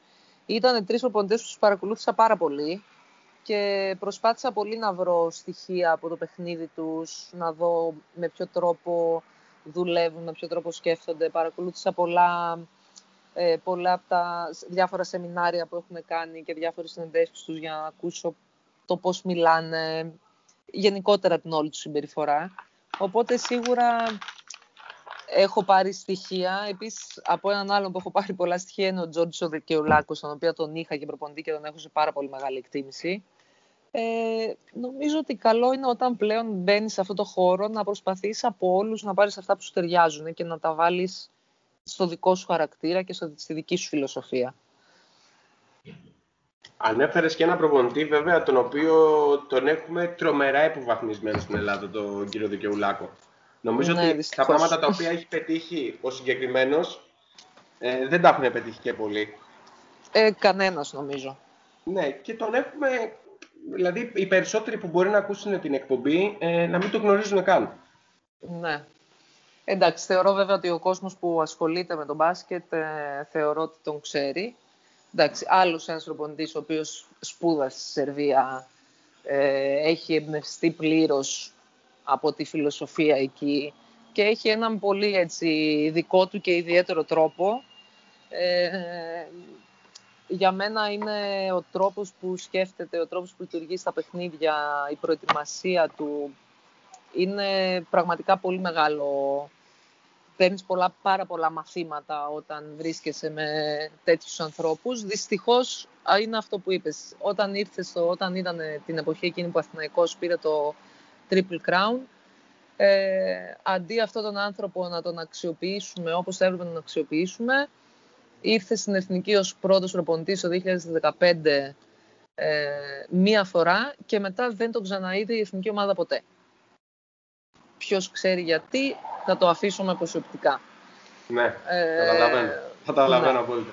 Λοιπόν, ε, γι' αυτό λοιπόν αυτός ο άνθρωπος, για ποιο λόγο λοιπόν να ασχοληθεί, ο οποίος και όμως παρόλο ότι δεν του έχει φερθεί καλά η Ομοσπονδία και η Ελλάδα γενικότερα, Παρ' όλα αυτά προσπαθεί να βοηθήσει όσο μπορεί να αλλάξουν τα πράγματα εδώ. Αλλά ποιος ο λόγος να ασχοληθεί με μια ομάδα εδώ από τη στιγμή που στο εξωτερικό η αναγνώρισή του είναι τεράστια. Ε, νομίζω στο πέρσι δεν ήταν ο είναι... καλύτερος προπονητής στην Ευρώπη. Ή δεύτερος. Ναι. Δε, δε, ναι, ή ναι, δεύτερος ναι. ή πρώτος, δεν θυμάμαι. Mm-hmm. Έτσι είναι, ναι. Που έχει κάνει απίστευτη καριέρα σαν προπονητής, αλλά είναι αυτό το πρόβλημα ότι δεν αναγνωρίζεται στη χώρα μας. Αυτό δυστυχώς. Να πάμε να σε, ένα, σε ένα άλλο κομμάτι, το γιατί δεν ασχολήθηκες με, το, με την αντρική προπονητική. Ε, ασχολήθηκα. Η πρώτη μου φορά ήταν ε, όταν πρωτοξεκίνησα. Η πρώτη μου ομάδα ήμουν να βοηθώ στο Μαρούσι, που ήταν στη Β' Εθνική. Και γενικότερα έχω να σου πω ότι ο προσωπικός μου στόχος όσον αφορά την προπονητική ε, είναι να ασχοληθώ με αντρικές ομάδες.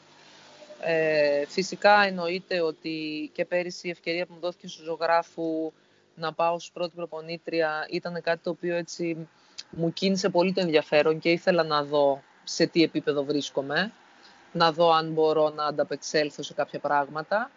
Ε, φέτος η φετινή μου απόφαση έχει να κάνει πολύ και με τον προπονητή, τον, ε, με τον Μάρτινς που θα είναι τον, τον coach ο οποίος θεωρώ ότι έχει, θα έχω να πάρω πάρα πολλά από τον συγκεκριμένο άνθρωπο. Ε, Παρ' όλα αυτά, ο στόχος μου εξακολουθεί και παραμένει να ασχοληθώ με αντρικές ομάδες.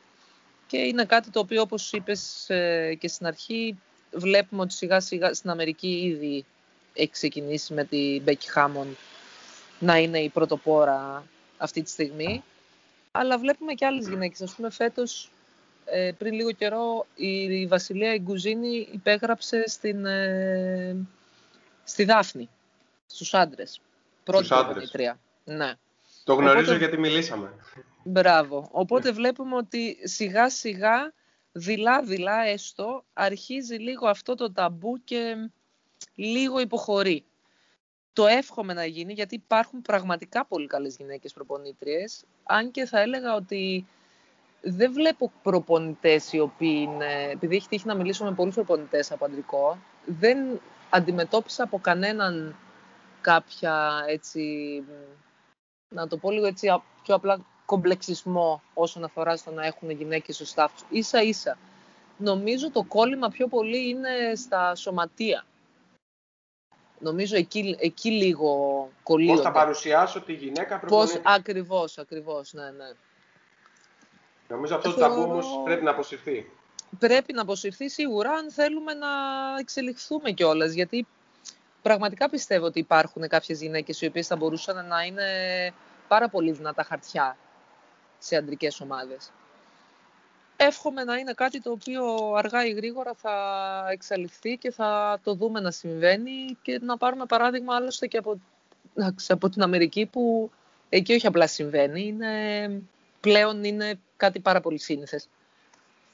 Ναι, η, η Becky Hammond που ανέφερες είναι το πρώτο φαβορή για να είναι στους Blazers τη νέα σεζόν. Οπότε θεωρώ ότι πρέπει να ασχοληθούμε κι εμείς λίγο με αυτό, όχι μόνο στην Ελλάδα, αλλά και στην Ευρώπη, γιατί η αλήθεια είναι ότι στην ΕΣΚΑ και στις εθνικές κατηγορίες βλέπουμε γυναίκες προπονήτριες σε αντρικά τμήματα, αλλά δεν το ναι. βλέπουμε στο επαγγελματικό αθλητισμό. Ναι, ναι, ναι. Ε, εγώ είχα γυναίκα, είχα γυναίκα προπονήτρια ε, πριν 6-7 χρόνια γάμα εθνική και δεν μπορώ να πω ότι υπολοιπόταν κάτι από έναν άντρα. Το μπάσκετ είναι ένα. Μα ναι, δεν ξέρω. Υπάρχει αυτό το ταμπού ότι πώς θα μπορούσε μια γυναίκα να, να επιβληθεί στους άντρες παίχτες εγώ προσωπικά την εμπειρία που είχα στο Μαρούσι, ε, ο σεβασμός που είχαν τα παιδιά στο πρόσωπό μου, όχι ως γυναίκα, ως προσωπικότητα, γιατί ξέρανε ποια είμαι, τι έχω κάνει, ε, το πώς θέλανε να τους βοηθήσω, ήταν πολύ δεκτικοί, πολύ, συνεννοη, πολύ συνεργάσιμοι. Δηλαδή, όχι απλά να αντιμετώπισα κάποιο θέμα ή στο πώς με κοιτούσαν και στο πώς μου συμπεριφερόντουσαν, ίσα-ίσα μου συμπεριφερόντουσαν ως προπονητή τους. Τέλος. Δεν υπήρχε κάτι άλλο. Ήμουνα προπονητής τους και αυτό ήταν. Αυτό τους έλεγα, αυτό κάνανε. Ό,τι έπρεπε να συζητήσουμε. Δεν υπήρχε το είσαι γυναίκα, είμαστε άντρες. Και νομίζω ότι αυτό δεν έχει να κάνει με τους αθλητές. Έχει να κάνει με το τι νοοτροπία έχει ο καθένας.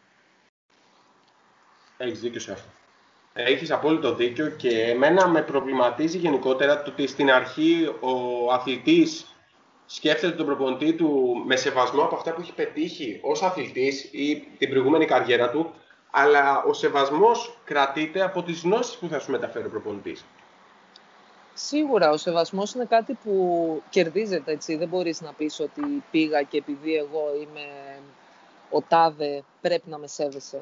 Πρέπει να τον κερδίσουμε, γιατί μετά όταν είσαι σε μια ομάδα πλέον η σχέση είναι προσωπική ο άλλος πλέον δεν βλέπει εσένα που έπαιζες στα παιχνίδια και τι έκανες ως παίχτης. Έχει απέναντί του έναν άνθρωπο με τον οποίο έχει μια συνεργασία και νομίζω ότι εκεί παίζει μετά το αν θα κερδίσει το σεβασμό του, αν θα είσαι ειλικρινής απέναντί του, αν θα είσαι σωστός, αν αυτά που λες τα κάνεις όντως.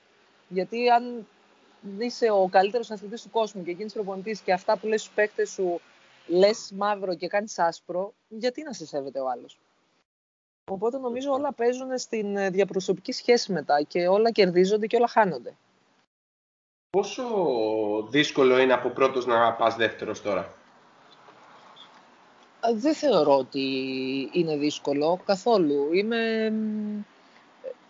είναι πολύ, πολύ επειδή ακριβώς έκανα και το, ρόλο του πρώτου προπονητή φέτος, ε, επειδή έκανα και το ρόλο του βοηθού την προηγούμενη χρονιά του coach Καραφίγκα, έχω μάθει πλέον ποια είναι, ποιες είναι οι δύο ποιος είναι ο ρόλος μάλλον των δύο διαφορετικών θέσεων.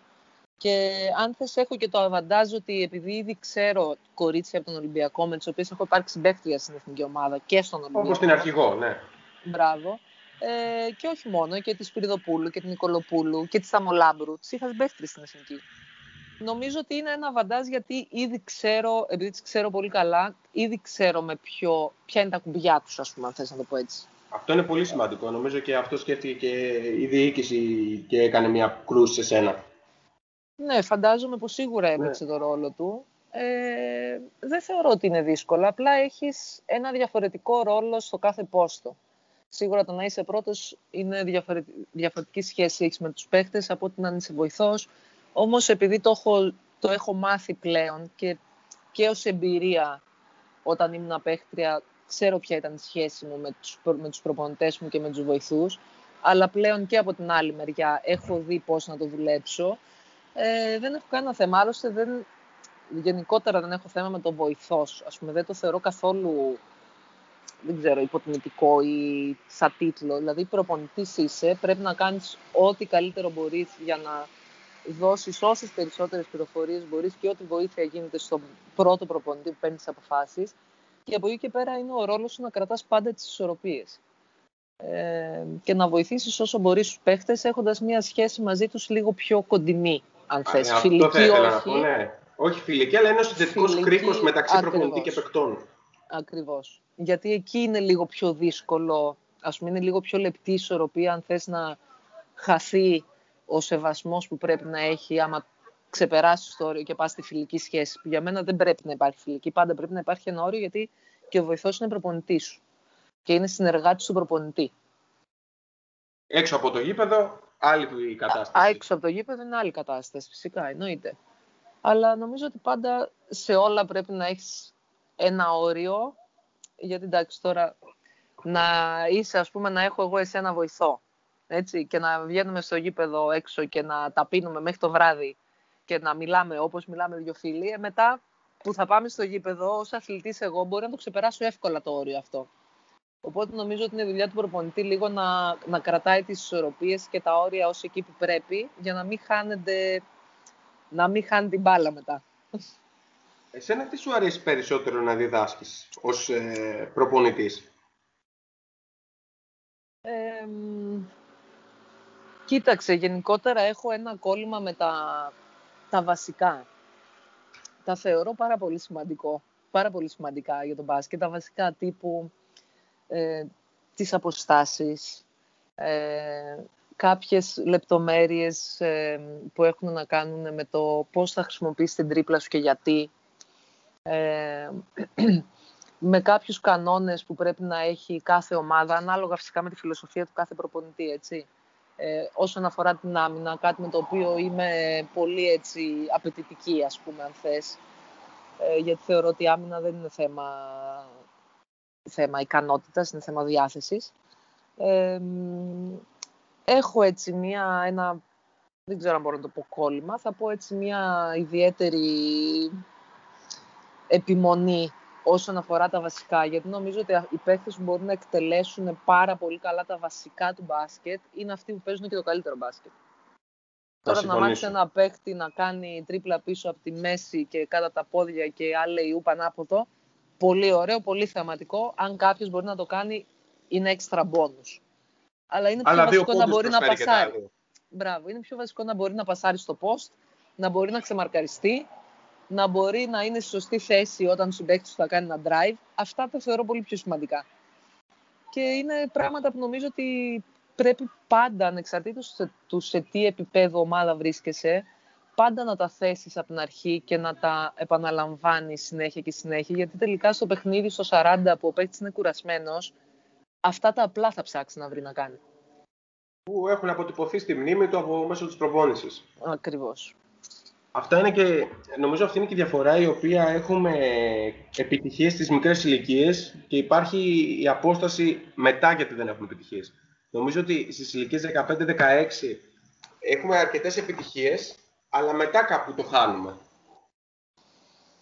Ναι, θα μπορούσε ίσως, ξέρεις ίσως σε κάποιες φορές θεωρούμε λίγο ότι κάποια πράγματα πρέπει να είναι δεδομένα. Δηλαδή, ας πούμε, για παράδειγμα, έβλεπα σήμερα την εθνική μας και έβλεπα ότι παίρναμε την μπάλα στο ξεμαρκάρισμα στα περίπου 8 μέτρα.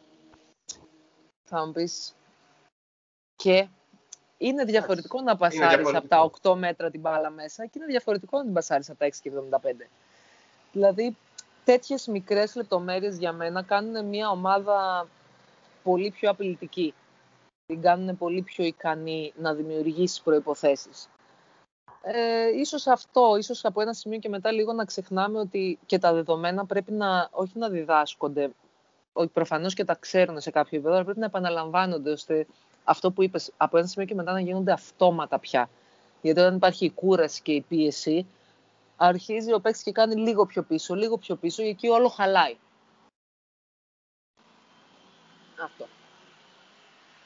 Τι πιστεύεις όσον αφορά, γιατί έχουμε δει το τελευταίο καιρό και στο αντρικό και στο γυναικείο μπάσκετ, πολύ πιο πολλοί Ευρωπαίοι πηγαίνουν στην Αμερική από ότι την εποχή την οποία αγωνιζόσουν εσύ. Δηλαδή, όταν ήσουν στην καλή ηλικία, για παράδειγμα το 30-32, δεν υπήρχε τέτοια παροχή ανθρώπων στην από Ευρώπη στην Αμερική.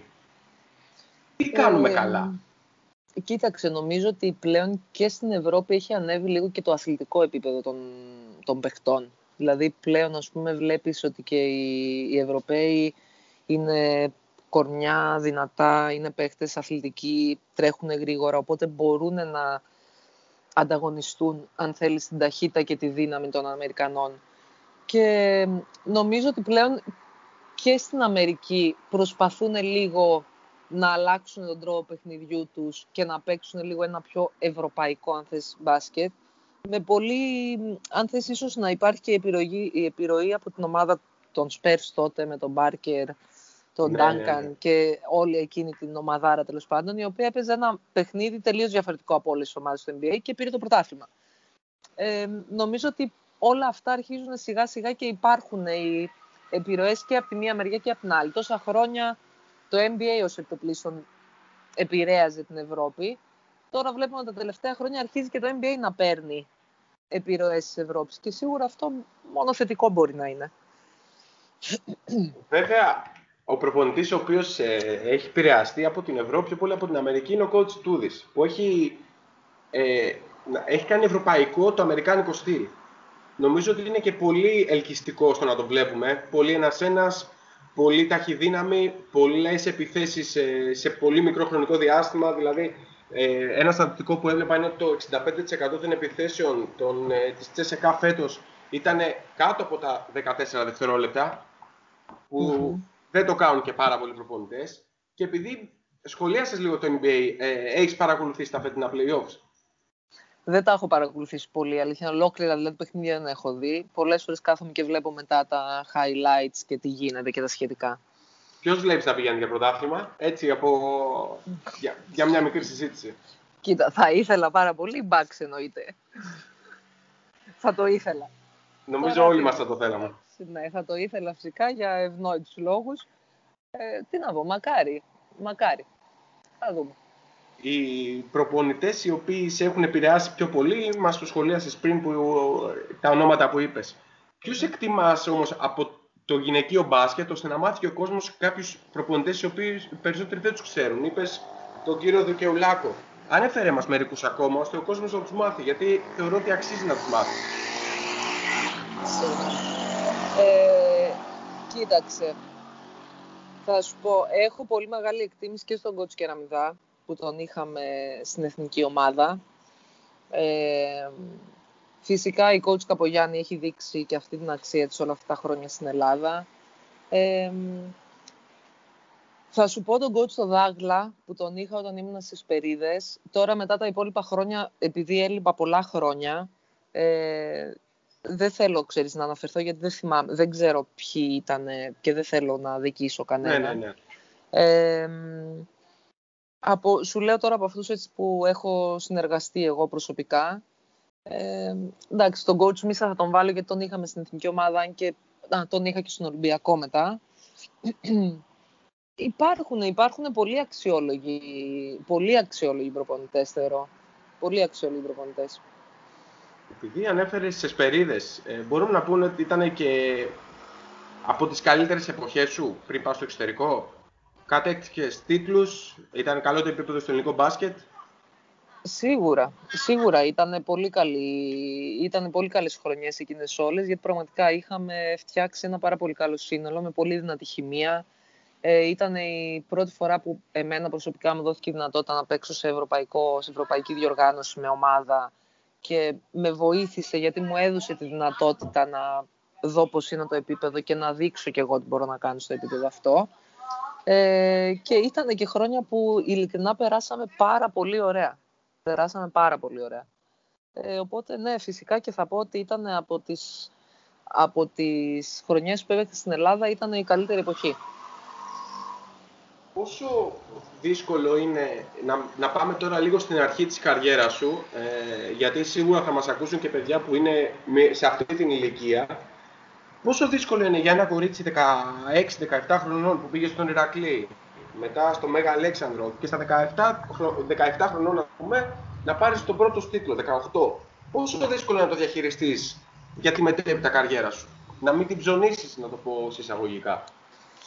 Κοίταξε, θα σου πω κάτι. Την εποχή εκείνη που ήμουν εγώ σε αυτή την ηλικία, πριν 20 χρόνια, ε, είχαμε κάτι πολύ θετικό. Δεν υπήρχαν social media και προσωπικά εγώ δεν είχα και ποτέ γονείς οι οποίοι ήταν ε, από πάνω μου έχοντας απαιτήσεις. Δηλαδή πιο πολύ με κυνηγούσαν οι γονείς μου στο να ε, μην ξεχνάω ότι πρέπει να ασχολούμαι και με το σχολείο και όχι μόνο με το μπάσκετ, παρά το αντίθετο. Δηλαδή πάντα ερχόντουσαν να με δούνε, να μου πούνε μπράβο παιδί μου που αυτό και τελείωσε.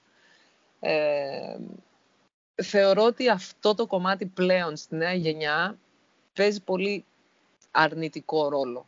Το γεγονός ότι υπάρχει όλο αυτό με τα social media, με γονείς οι οποίοι έχουν ε, απαιτήσεις τέτοιες με, με τις οποίες πιέζουν πάρα πολύ τα παιδιά τους να πετύχουν και να είναι καλοί και να παίζουν και έχουν άποψη και κριτική για όλα, νομίζω ότι λειτουργεί πολύ αρνητικά στα παιδιά αυτής της ηλικίας πλέον. Για μένα προσωπικά δεν ήταν καθόλου δύσκολο να διαχειριστώ, γιατί έκανα αυτό που μου άρεσε πάρα πολύ. Ε, είχα πάντα και στο Μέγα Αλέξανδρο, όταν ήμουνα και στον Ηρακλή, είχα συμπαίκτες μεγαλύτερης ηλικίας από μένα, που με βλέπανε έτσι σαν μικρή τους αδερφή και με προσέχανε. Και δεν το, αν θες δεν το έχω και στο χαρακτήρα μου γενικότερα το να την ψωνίσω με κάτι και να πάρω ας πούμε να καβαλήσω το καλάμι αν θες. Οπότε δεν ήταν κάτι το οποίο με προβλημάτισε ποτέ. Σε άφησε και ο σύλλογος βέβαια να εξελιχθείς. Δηλαδή είναι κάτι το οποίο τώρα δεν το βλέπουμε. Ναι, σίγουρα. Εγώ ήμουνα στο, είχα στο, στο Γαλαξία, ας πούμε, αν θες, από εκεί ξεκίνησα. Δεν ε, μου δημιουργήσαν θέμα στο να μου δώσουν το δελτίο και να φύγω. Και από εκεί και πέρα μετά ε, προσπαθούσα πάντα όπου πήγαινα με τη βοήθεια του πατέρα μου γιατί ήμουν και ανήλικη. Προσπαθούσα πάντα να κάνω ας πούμε, μια αν θες, τυπική, μια προφορική στην ουσία συμφωνία ότι θα πηγαίνω κάθε φορά χρόνο-χρόνο. Με υποσχετική ας πούμε κάθε χρόνο. Ναι, ναι, ναι, ναι. Οπότε δεν, είχα, δεν μου δημιουργήθηκε ποτέ θέμα δηλαδή με το να ανοίξει το δελτίο μου κάπου και να μην μπορώ να φύγω. Ναι, ε, Αλλά σίγουρα τα σωματεία παίζουν. Δηλαδή, πολλές φορές και τα σωματεία κάνουν κακό στα παιδιά με αυτόν τον τρόπο.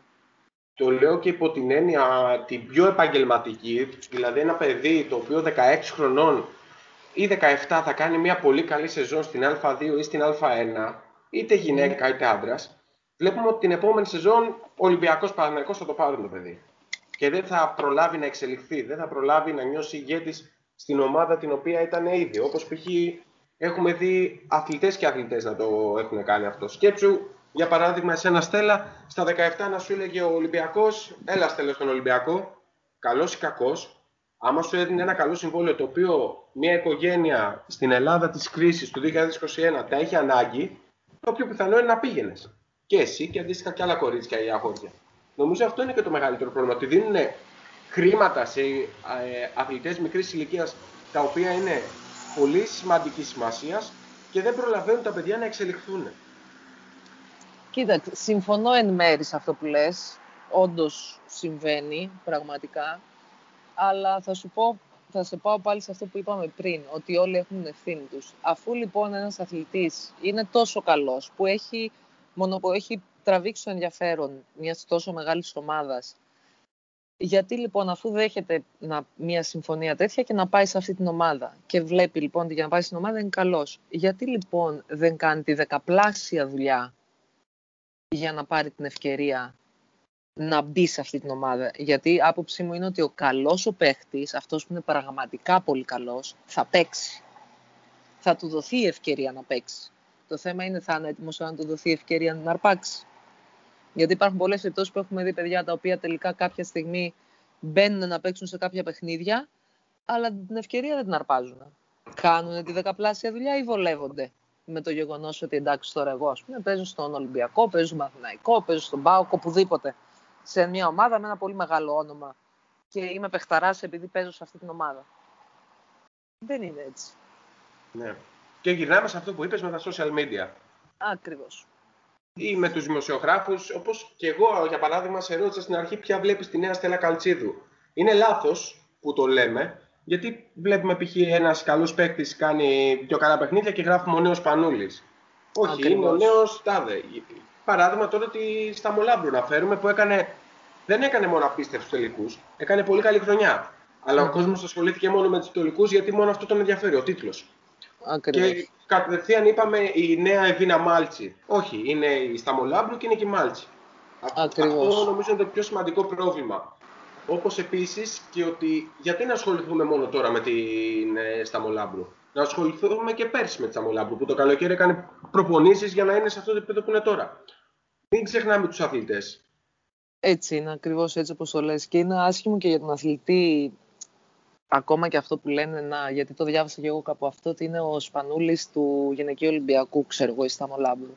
Είναι, όσο και αν μπορεί σαν τίτλο να, σαν τίτλος να είναι έτσι τιμητικός και να λες πω με συγκρίνουν με το Σπανούλη. Ναι, OK, okay, αλλά ο Σπανούλης είναι Σπανούλης. Έφτασε, έγινε ο Σπανούλης γιατί το παιδί αυτό έχει δουλέψει όσο δεν έχουν δουλέψει όλοι οι υπόλοιποι αθλητές μαζί. Άρα είναι καλό λοιπόν και για τον κάθε παίχτη, ναι, όχι, να μην μπαίνει σε διαδικασία να τον συγκρίνεις με κάποιον άλλο, να κάνει το δικό του όνομα, να είναι αυτό που είπες, να είναι η Σαμολάμπρου, είναι η Σπυριδοπούλου, είναι η Σταμάτη, είναι η οποιαδήποτε αθλήτρια οποιασδήποτε ομάδας, γιατί αυτή έχει δουλέψει τόσο πολύ για να καταφέρει να φτάσει στο υψηλότερο της επίπεδο. Και είναι, δεν είναι ωραίο να, να κάνουμε συγκρίσεις γενικότερα. Το θέμα είναι την, ε, στα Μολάμπρου, επειδή μιλάμε για τη συγκεκριμένη, να τη θυμόμαστε και του χρόνου. Να τη θυμόμαστε και του παραχρόνου. Ακριβώς. Γιατί Ακριβώς. όταν ο Ολυμπιακός κέρδιζε τον Παναθηναϊκό 102-29, το γήπεδο είχε 300 άτομα μέσα και δεν ασχολιόταν κανείς. Τώρα δηλαδή που όχι μόνο επειδή χάσαμε, επειδή γίνανε όλα αυτά με την Ομοσπονδία, άρχισαμε να ασχολούμαστε. Όχι, να είμαστε και του χρόνου στο γήπεδο, να στηρίξουμε και την ομάδα. Καλώ εχόντων του COVID, για παράδειγμα. Mm-hmm. Γι' αυτό, παιδιά, πάρτε όλοι κάρτες και να είμαστε όλοι στο γήπεδο. Ακριβώς, ε, ακριβώς. Κάτι, για να πάμε και λίγο στις ερωτήσεις του, των παιδιών που μας έχουν στείλει, δεν θα σε καθυστερήσω πάρα πολύ, γιατί καταλαβαίνω ότι και ο χρόνος είναι πιεσμένος. Πριν πάμε εκεί πέρα, θα ήθελα ε, να μου κάνεις ένα σχόλιο για γενικότερα για το τι πιστεύεις εσύ ότι πρέπει να γίνει στον Ολυμπιακό φέτος, ώστε να ξαναεπανέλθουμε στους τίτλους.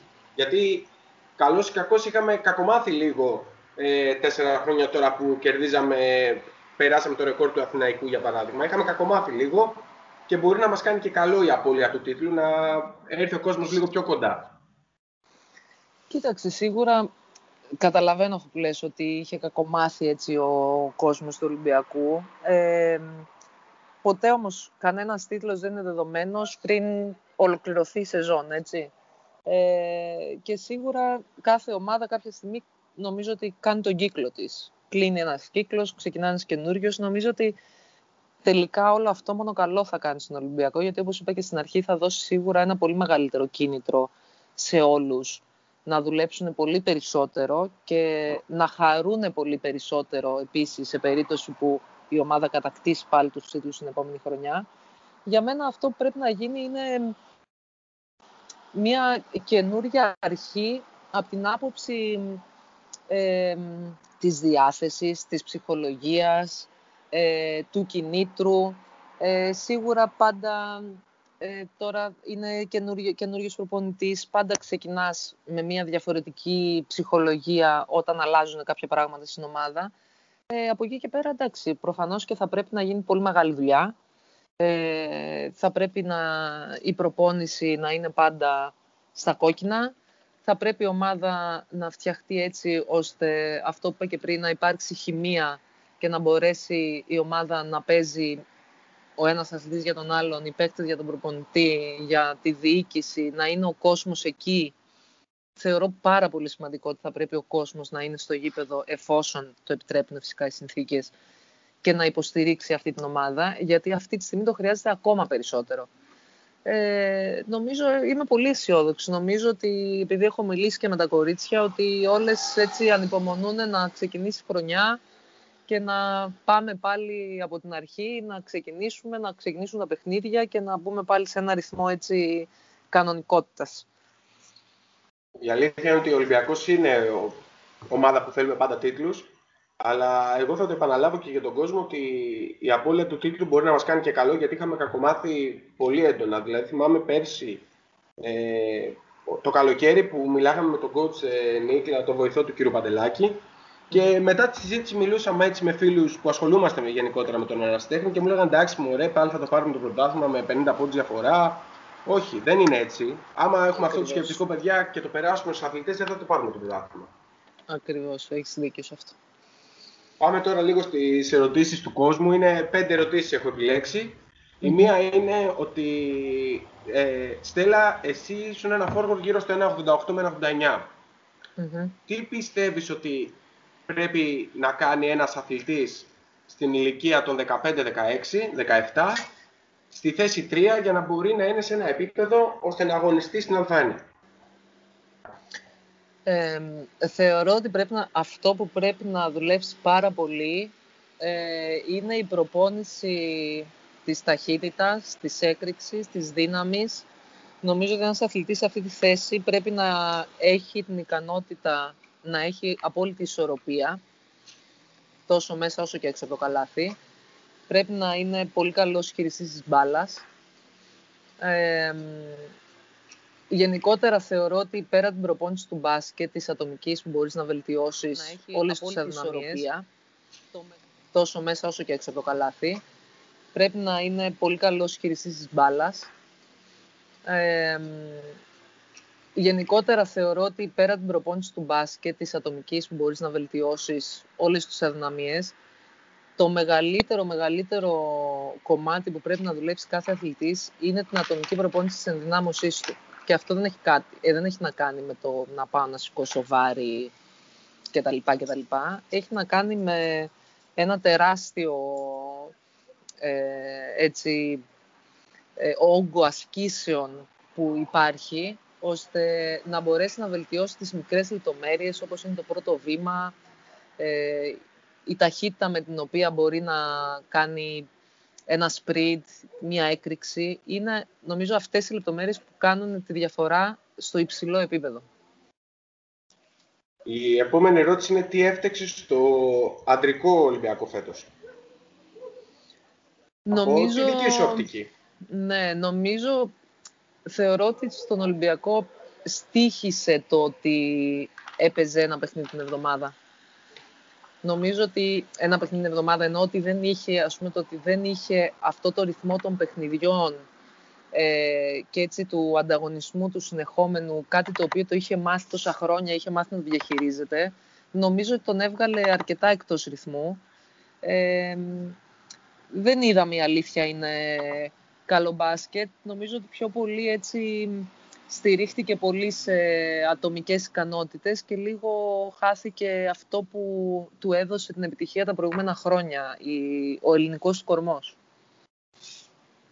Που βέβαια είχαμε όμως και το Σπανούλη και τον Πρίδη σε μια ηλικία που ήταν πιο εύκολο να κουβαλήσουν. Οπότε θέλουμε και νέους Έλληνες πρωταγωνιστές. Σίγουρα, σίγουρα, πρέπει, σίγουρα πρέπει να έρθουν πλέον και νέα παιδιά και Εντάξει, όμως τώρα νομίζω ότι για να είμαστε δίκαιοι, νομίζω ότι και ο Σπανούλης και ο Πρίντεζης αυτά που μπορούν να προσφέρουν ακόμα στο υψηλότερο επίπεδο είναι ανεκτήμητα και είναι και πολύ δύσκολο να τα βρεις. Ναι, αυτό δεν το συζητάω, να ξέρεις. Είμαι, ναι. είμαι τρελάρο το με το Σπανούλη, σαν ε, Γιώργος. Έτσι. Ε, ναι, δεν είσαι ο μόνος. Δεν, δεν είμαι ο μόνος, απλά το θέμα είναι ότι πρέπει σαν ε, άνθρωποι να εκτιμάμε και να σεβόμαστε κάποια πράγματα. Ακριβώς. Δηλαδή, έπρεπε να εκτιμήσουμε το Σπανούλη όταν θα βάλει τον buzzer beater με τον Παναθηναϊκό. Ενώ έπρεπε να τον είχαμε εκτιμήσει το 12 όταν πήγε με τα πετσιρίγια και πήραμε Ευρωλίγκα. Νομίζω αυτό είναι το πρόβλημα ασέβεια που έχουμε γενικότερα ως αθλητές.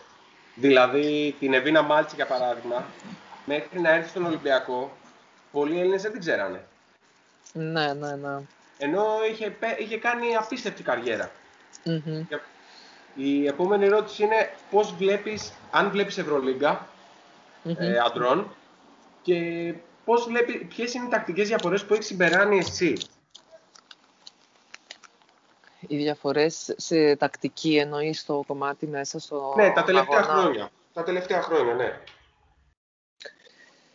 Κοίταξε να σου πω κάτι. Νομίζω ότι πλέον κάτι που παίζει κομβικό ρόλο σε κάθε ομάδα ε, πλέον είναι η θέση 4.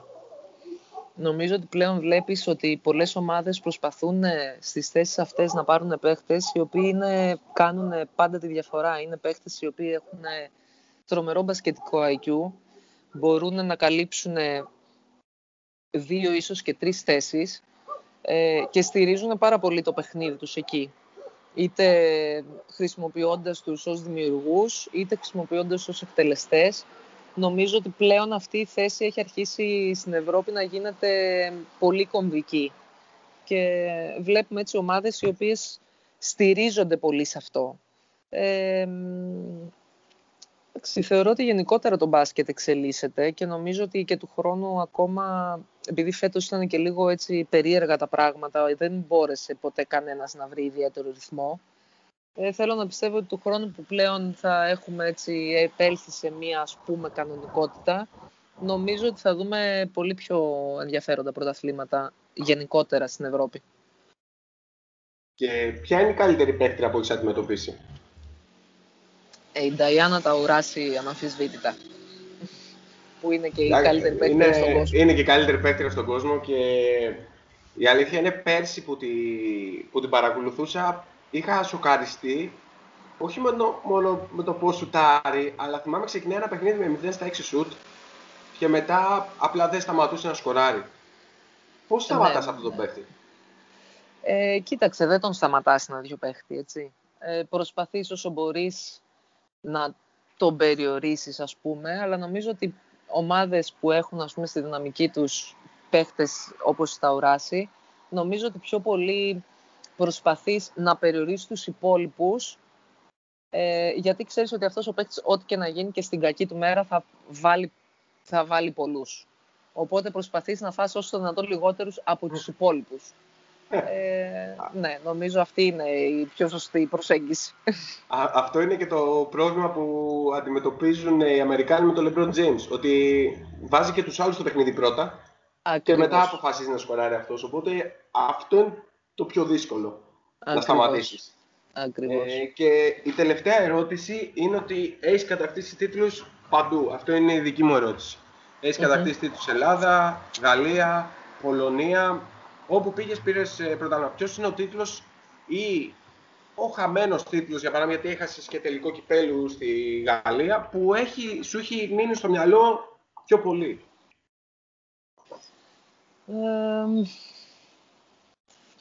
Κοίτα, θα δικήσω τώρα από κάτι. Σίγουρα μου έχει μείνει έντονα το πρώτο κύπελο που κατακτήσαμε στη Γαλλία, γιατί ήταν και ο πρώτος μου τίτλος εξωτερικό. και μου έχει μείνει επίσης πολύ έντονα η το τελευταίο πρωτάθλημα που πήραμε στην Πολωνία, γιατί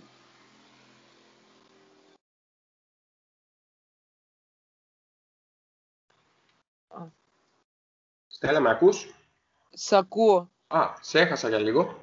Ναι, OK. Okay. Κι εγώ σε έχασα. Ε, για την Πολωνία μου μας έλεγες; Α, τώρα ακούω και από μέσα Ακούω και από μέσα τώρα την ομιλία μας. Α, ε, δεν έχω πειράξει κάτι. Έχω πατήσει εγώ κάτι. Μ' ακούς; Ναι, εγώ σε ακούω μια χαρά. Α, ωραία. Εντάξει, μάλλον κάτι πάτησα. Ε, ναι, έλεγα λοιπόν ότι και στην Πολωνία μου έχει μείνει πολύ έντονα ο τελευταίο, το τελευταίο πρωτάθλημα που πήραμε.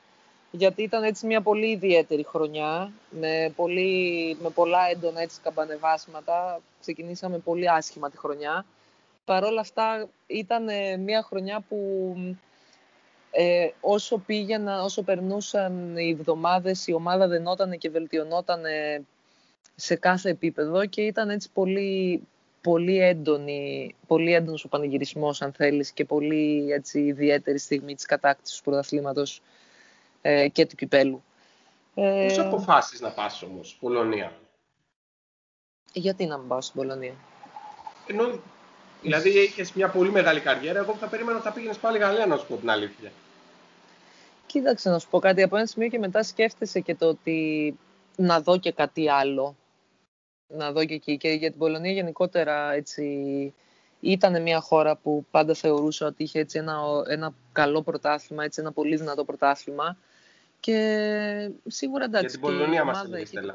Ε, ναι, και ήταν σίγουρα, δεν χρειάστηκε να το σκεφτώ και ιδιαίτερα, γιατί ήταν αυτό, όπως είπα, ήταν μια ομάδα η οποία πληρούσε όλες τις προϋποθέσεις από τη στιγμή που στόχος ήταν να στεφθεί πρωταθλήτρια και κυπελούχος και να πάει και πολύ καλά και στην Ευρωλίγκα τη σεζόν εκείνη που πήγα κι εγώ. Στέλλα, σε ευχαριστώ πάρα πάρα πολύ και εγώ και όλα τα παιδιά του Red Point Guard. Ε, ευχαριστούμε επίσης για όσα έχεις προσφέρει στον Ολυμπιακό και στο ελληνικό μπάσκετ, γιατί καλώς ή κακώς είμαστε τρελά ερωτευμένοι με τον Ολυμπιακό, αλλά είμαστε και φίλοι του μπάσκετ. Οπότε σε ευχαριστούμε πραγματικά μέσα από την καρδιά μας για όσα έχεις προσφέρει στο ελληνικό μπάσκετ να κατακτήσουμε όλους τους τίτλους του χρόνου με ωραίο μπάσκετ. Κάθε επιτυχία ως ε, προπονήτρια και ευχόμαστε και σε ακόμα μεγαλύτερο επίπεδο, αν δεν μπορεί να το προσφέρει η ομάδα μας.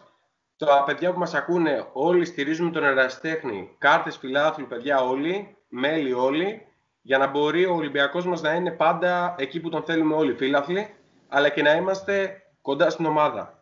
Κλείνοντας, να ευχαριστήσουμε και τη διοίκηση του Εραστέχνη Ολυμπιακού που μας έδωσε την ευκαιρία να μιλήσουμε με τη Στέλλα Καλτσίδου. Και η αποφώνησης είναι δική σου, Στέλλα, ό,τι θέλεις να πεις. Σας ευχαριστώ και εγώ πολύ. Ήταν πολύ ωραία η συζήτησή μας. Ε, εύχομαι και εγώ πραγματικά η ομάδα να είναι υγιής πάνω απ' όλα και να καταφέρουμε όλοι μαζί να πετύχουμε τους στόχους. Και εύχομαι και το ελπίζω πραγματικά ακόμα μία φορά η κατάσταση να μας επιτρέψει να έχουμε τον κόσμο μας στο γήπεδο γιατί πάντα η βοήθεια που δίνουν οι φίλοι του Ολυμπιακού είναι πραγματικά το έξτρα πουσάρισμα που χρειάζεται η ομάδα και η δική μας αλλά και η κάθε ομάδα του Ολυμπιακού. Αυτά. Σε ευχαριστώ πάρα πολύ. Καλό βράδυ. Να είστε και καλά. Να είστε καλά. Να είστε καλά. Γεια σας.